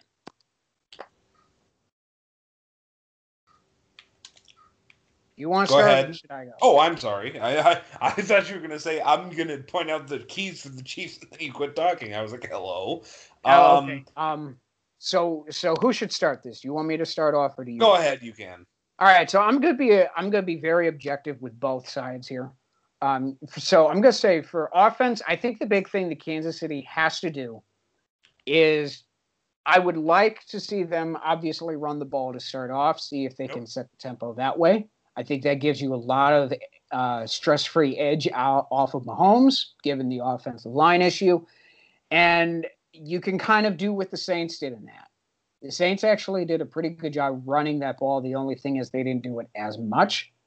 Um, And I would actually try to bait them on more of that one on one coverage that Todd Bowles drew up. I mean, that's how Tyreek Hill had that big game in that first quarter. You, you get them that ISO ball or that ISO coverage, and that. And remember, this yeah. is Brady without Belichick.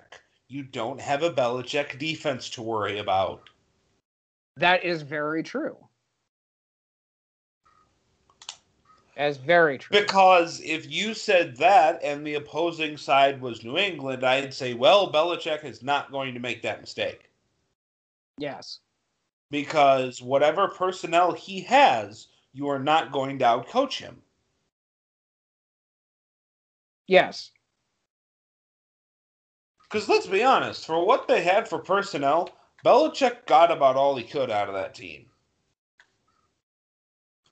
Yeah, and, and I, I think another thing to take into consideration here is how uh, Todd Bowles calls defense. Obviously, he wants his guys to compete, but I don't think they have enough tools to stop this receiving corps that New England's would. Mm-hmm. So,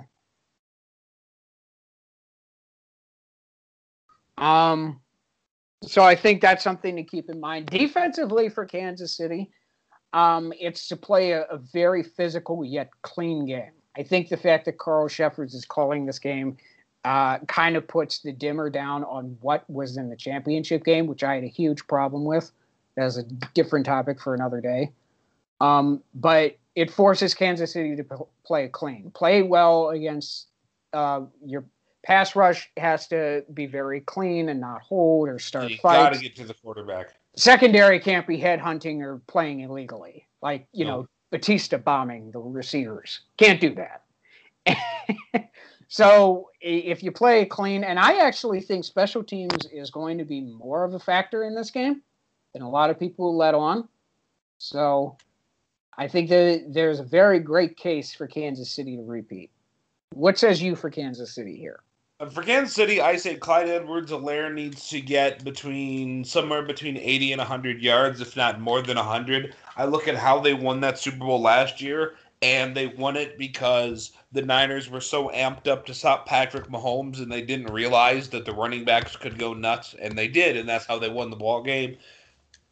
And then, in, at a certain point, um, the Niners were just kind of screwed and I think that's the way that you're going to have to beat Tampa because, like, let's face this for a second, okay? Let, let's let's be honest about this. How exactly is it that you are going to like if you're if you're Tampa, okay? If you get down two touchdowns, how are you going to win the game?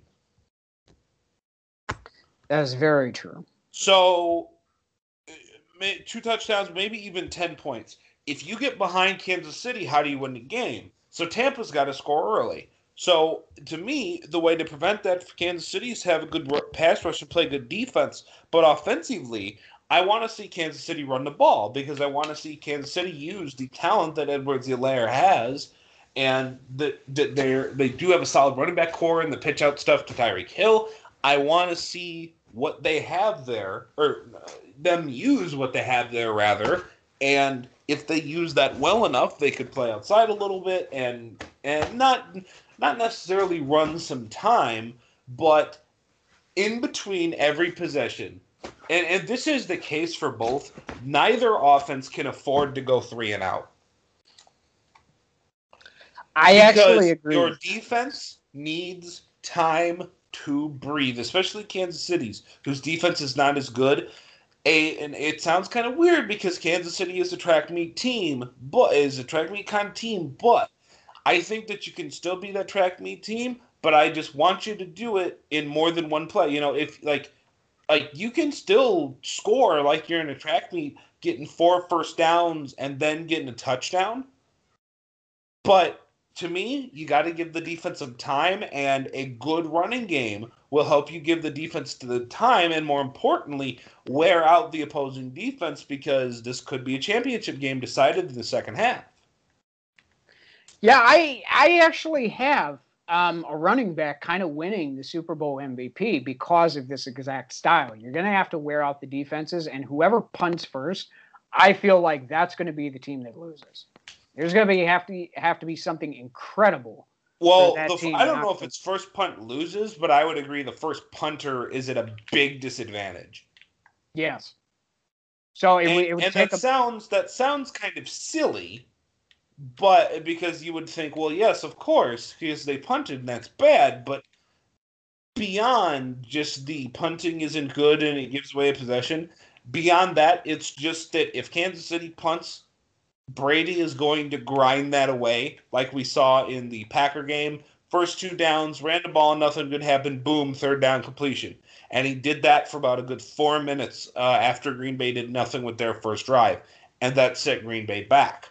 So they're going to be very good at that. And on the other side of things, the Buccaneers punt, then all of a sudden, boom, touchdown, get the ball back. Like if, if Kansas City scores, like say they get it, say the defense holds them a field goal, offense comes out, turns it over, boom, quick touchdown, all of a sudden 10 point swing, and the Bucks are in trouble. Yeah, and again, like what you said, it, it's about the defense that actually winds up getting the rest. You know, how much can you let your defense rest and everything? Mm-hmm. And it's going to be very important to see, okay, like you said, bis- big disadvantage um, for whoever punts. So, um, my, so here, so you said for the Chiefs, um, let's go with how the Bucks can win this. Bucks need to run the ball with Ronald Jones and do it consistently to set up Brady's dink and dunk style passing game, and they need to play very good defense and keep Mahomes inside the pocket. You're not going to completely shut down Patrick Mahomes, but if you can contain the massive plays and keep him within the pocket, you can limit him better and make him more susceptible to a mid pass rush from like Devin White, for example. You can make him more susceptible to a middle linebacker rush against a weaker offensive line if uh, if you keep you know if you if you keep him in the pocket.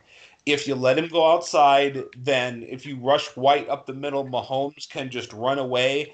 And let's be honest here: if you're rushing White, if you're gonna bring more, if you're gonna bring like six or seven dudes, uh, five or six dudes, especially if you run a mid kind of bl- if you run like a mid blitz, you're going to get one v one coverage on the outside. You don't want run on run coverage with Tyreek Hill. You don't want one on one coverage with Travis Kelce. So the smarter thing to do would probably to not blitz with less people, but blitz around the outside so that Mahomes doesn't have the time to go where he wants to go.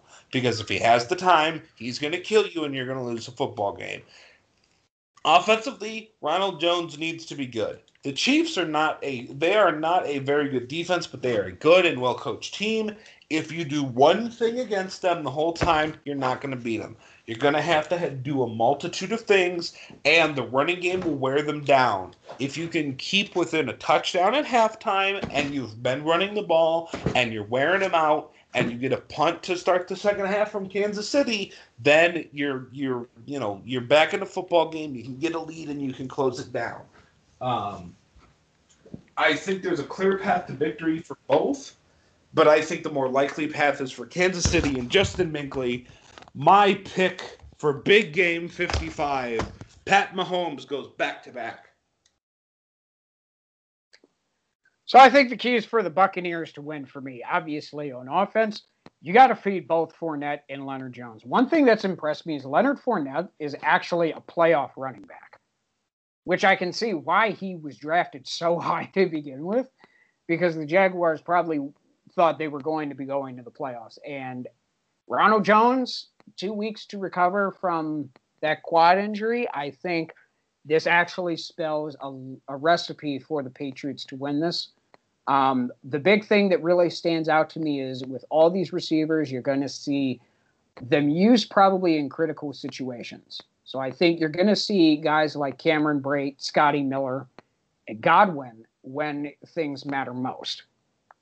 Um, the offensive line, I think, is going to be kind of the same issue that I have with Kansas City's offensive line. They will get to you at a point. So it's very important that uh, they run this ball early and often. and don't deviate. This is where I think it's better if Brady coaches the game instead of Arians because Arians loves to sling it around. You can't do that against this Kansas City team. Yep. I'm going to say that the big thing for Tampa's defense is going to be that pass rush. And I found an interesting statistic. Don't do not laugh because we touched on this earlier. Jason Pierre-Paul's three fingers on a hand has actually registered more sacks than before he blew his hand up. Um, hey, by the way, I do want to mention one more thing for the Bucks. Looking at the uh, injury report, both starting Buccaneer safeties are questionable and were limited uh, today in practice. Now, I think that's a big deal because even if they're playing, if they're not at 100%, um, I, it didn't say what the injuries were. I didn't see what the injuries were. I just saw that they were questionable and limited today, uh, especially if it's lower body stuff. The safeties are going to be required for Tyreek Hill and not necessarily for Kelce in the route, but for Kelce in the actual, like, after he catches the football. If they don't have totally healthy safeties, they're in trouble. They're in big trouble against Kansas City. Well, and but but this is what proves to me that it has to be the pass rush here, because if they can get through and, and look at the guys on this offensive line, the guy yeah, it won't in, matter if they can get through.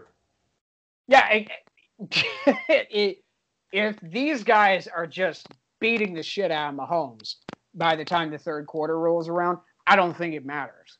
I think by then the game could be a little bit out of reach because the Bucks will have that urgency. Tom Brady will keep his foot on the gas like he has in New England in numerous games, and it, it doesn't matter. Um, but when you're looking at when you talk about the coverage, this is why I said at the very beginning for Kansas City, if you get that one-on-one play like you did, and Tyreek Hill goes off, I think you're talking about a little bit of a different story and maybe the defensive part then comes down to who makes the first stop. And then it maybe goes into Kansas City's favor. But and with the Kansas City defense, here's the thing that I want people to remember. What have we been saying about Kansas City's defense for both years that they have been phenomenal? The defense is no good, the offense is the thing that carries them. Last year's Super Bowl, yes, it was the running game, but you know what? When the when it came when it came down to nut cutting time, guess who played really well? The Chiefs defense. Yeah, but uh, okay, see, now we can go into a different topic, and that was well, both head coaches were known to choke, so someone had to win that game. and I feel like, no offense, Mike, you got the the Andy Reid is absolutely the better coach. I mean, but his timeout management says otherwise. okay, no, no, no, yes. no, no, uh, yes. yeah, I mean, yes, he's bad at timeouts, but seriously, Andy Reid is the better coach than Bruce Arians. Come on, stop it. I mean, hey, hey, hey, hey, hey, hey, hey. You know what else? Mm. Guess who had a week off? Both teams? Yeah. But oh, oh, you mean that bye week? Yeah, okay, Kansas City uh-huh. bye week. Yeah. Yeah. Uh, Andy Reid plus bye equal good. Historically. I mean, historically, yeah, but they almost lost to the Browns. The thing is, if you well, if they also kind of were like, okay, we won in like the third quarter. Yeah, but still, I mean, when you're franchise QB gets knocked out for that, it's like, well, yeah, you, you kind of need a miracle to let you win that game. Yeah, and again, yeah, like you just said, they lost Mahomes, so you can't really go, ah, can't can't win the Super Bowl. They barely beat the Browns, but you didn't have Mahomes. You didn't have Mahomey, so it's gonna be tough. But then, it, but then again, it also goes into that whole the defense is to have be an eye raiser because it didn't hold up well that second half of that game, minus when they decided to punt, and that's a separate thing in and of itself. Um, but it, for Tampa Bay, I mean, basically you you got to run the ball and you got to make sure you rush the passer really well and try to give that secondary enough time. I mean, uh, what was it? Seattle was in the bottom half. Uh, was the worst defense in the league. Why? They didn't have any pass rush, mm-hmm. and they fixed that with two guys and turned into a mid-range defense in that second half of the season. And that's that's the difference to me right there. So I'm going the opposite of you. I think Andy Reid finds a way to choke this because you don't have Kyle Shanahan coaching in the Super Bowl this year and oh, by the way, um, the fact that you have two backup guys on the offensive line, that they both have to face Devin White, Shaq Barrett, and or Jason Pierre-Paul does not bode well for your quarterback. I'm giving this one to the Tampa Bay Buccaneers. All right.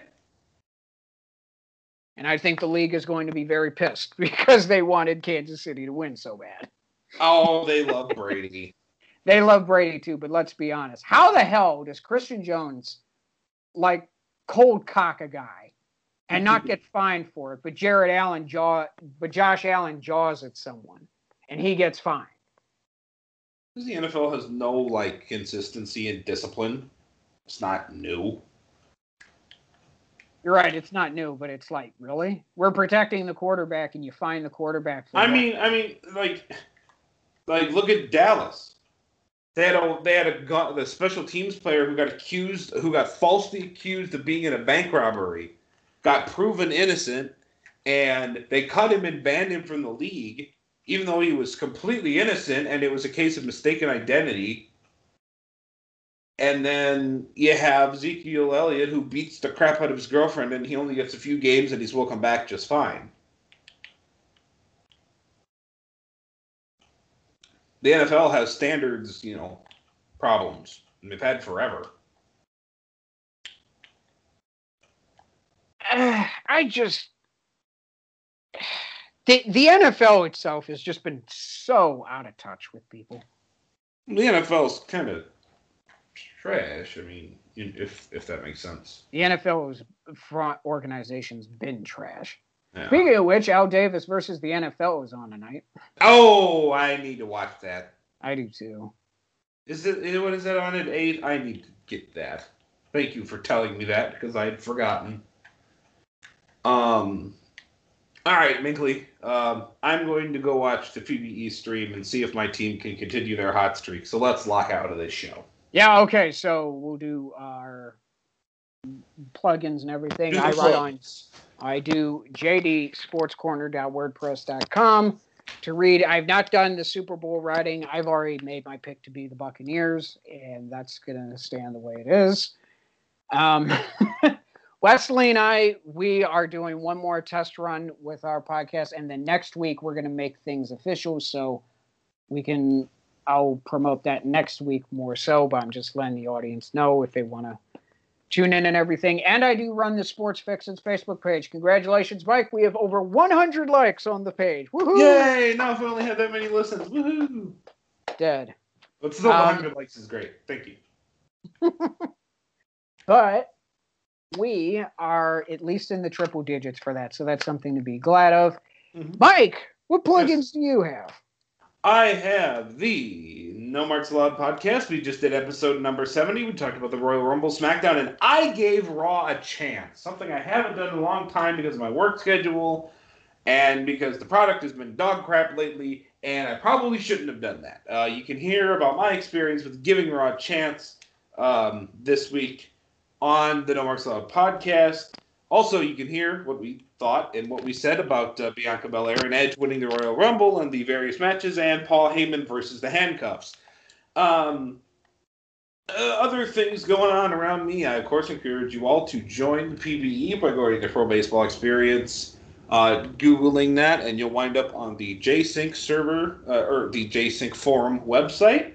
Uh, get Discord as well, so you can interact with us in the league. The PBE is a great fun create a player baseball experience, and uh, I absolutely love the simulation league we use out of the, out of the park baseball 21. But don't worry, you don't need the game; you just need an internet browser to be in the PBE. We're always looking for new, fun, active members, and I would love to have you all on my on my Hepcats. So join the PBE, which Minkley you still need to do. Um, so that's it for the plugs for me. Any final words, Minkley?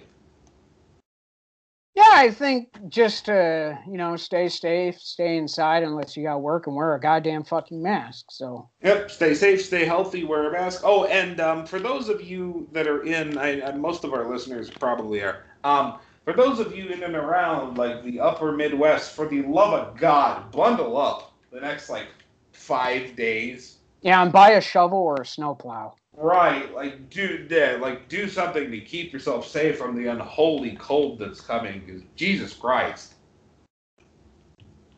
like I, I go to work in the early morning and it's not going to be fit for man nor beast. But I, I, I got I went to my local the auto care place I use. I went to the mechanic that I use, or I'm going to start using rather. I went to my preferred auto mechanic and I had him check out my battery, and it turns out I needed a new one, which I kind of suspected. So I got my new battery. I've you know I've got a windshield cover for the snow or the ice that may come, the the heavy frost. I have I am preparing myself. I've got the you know like the head cover thing, but like not just the hat, but the actual like the thing you pull down over your face. I don't know what you call it. Um, not a not a ski mask, but like the faceless ski mask. Yeah. Um, but I've got that thing ready to go. I've got a nice warm hat and gloves. I've got water in my vehicle. I've got snacks in there. I am prepared for the hell that is about to come, and I encourage you all to be too. And I also encourage all of you to have a good morning, good afternoon, good evening, and a good night. And bye bye, everybody.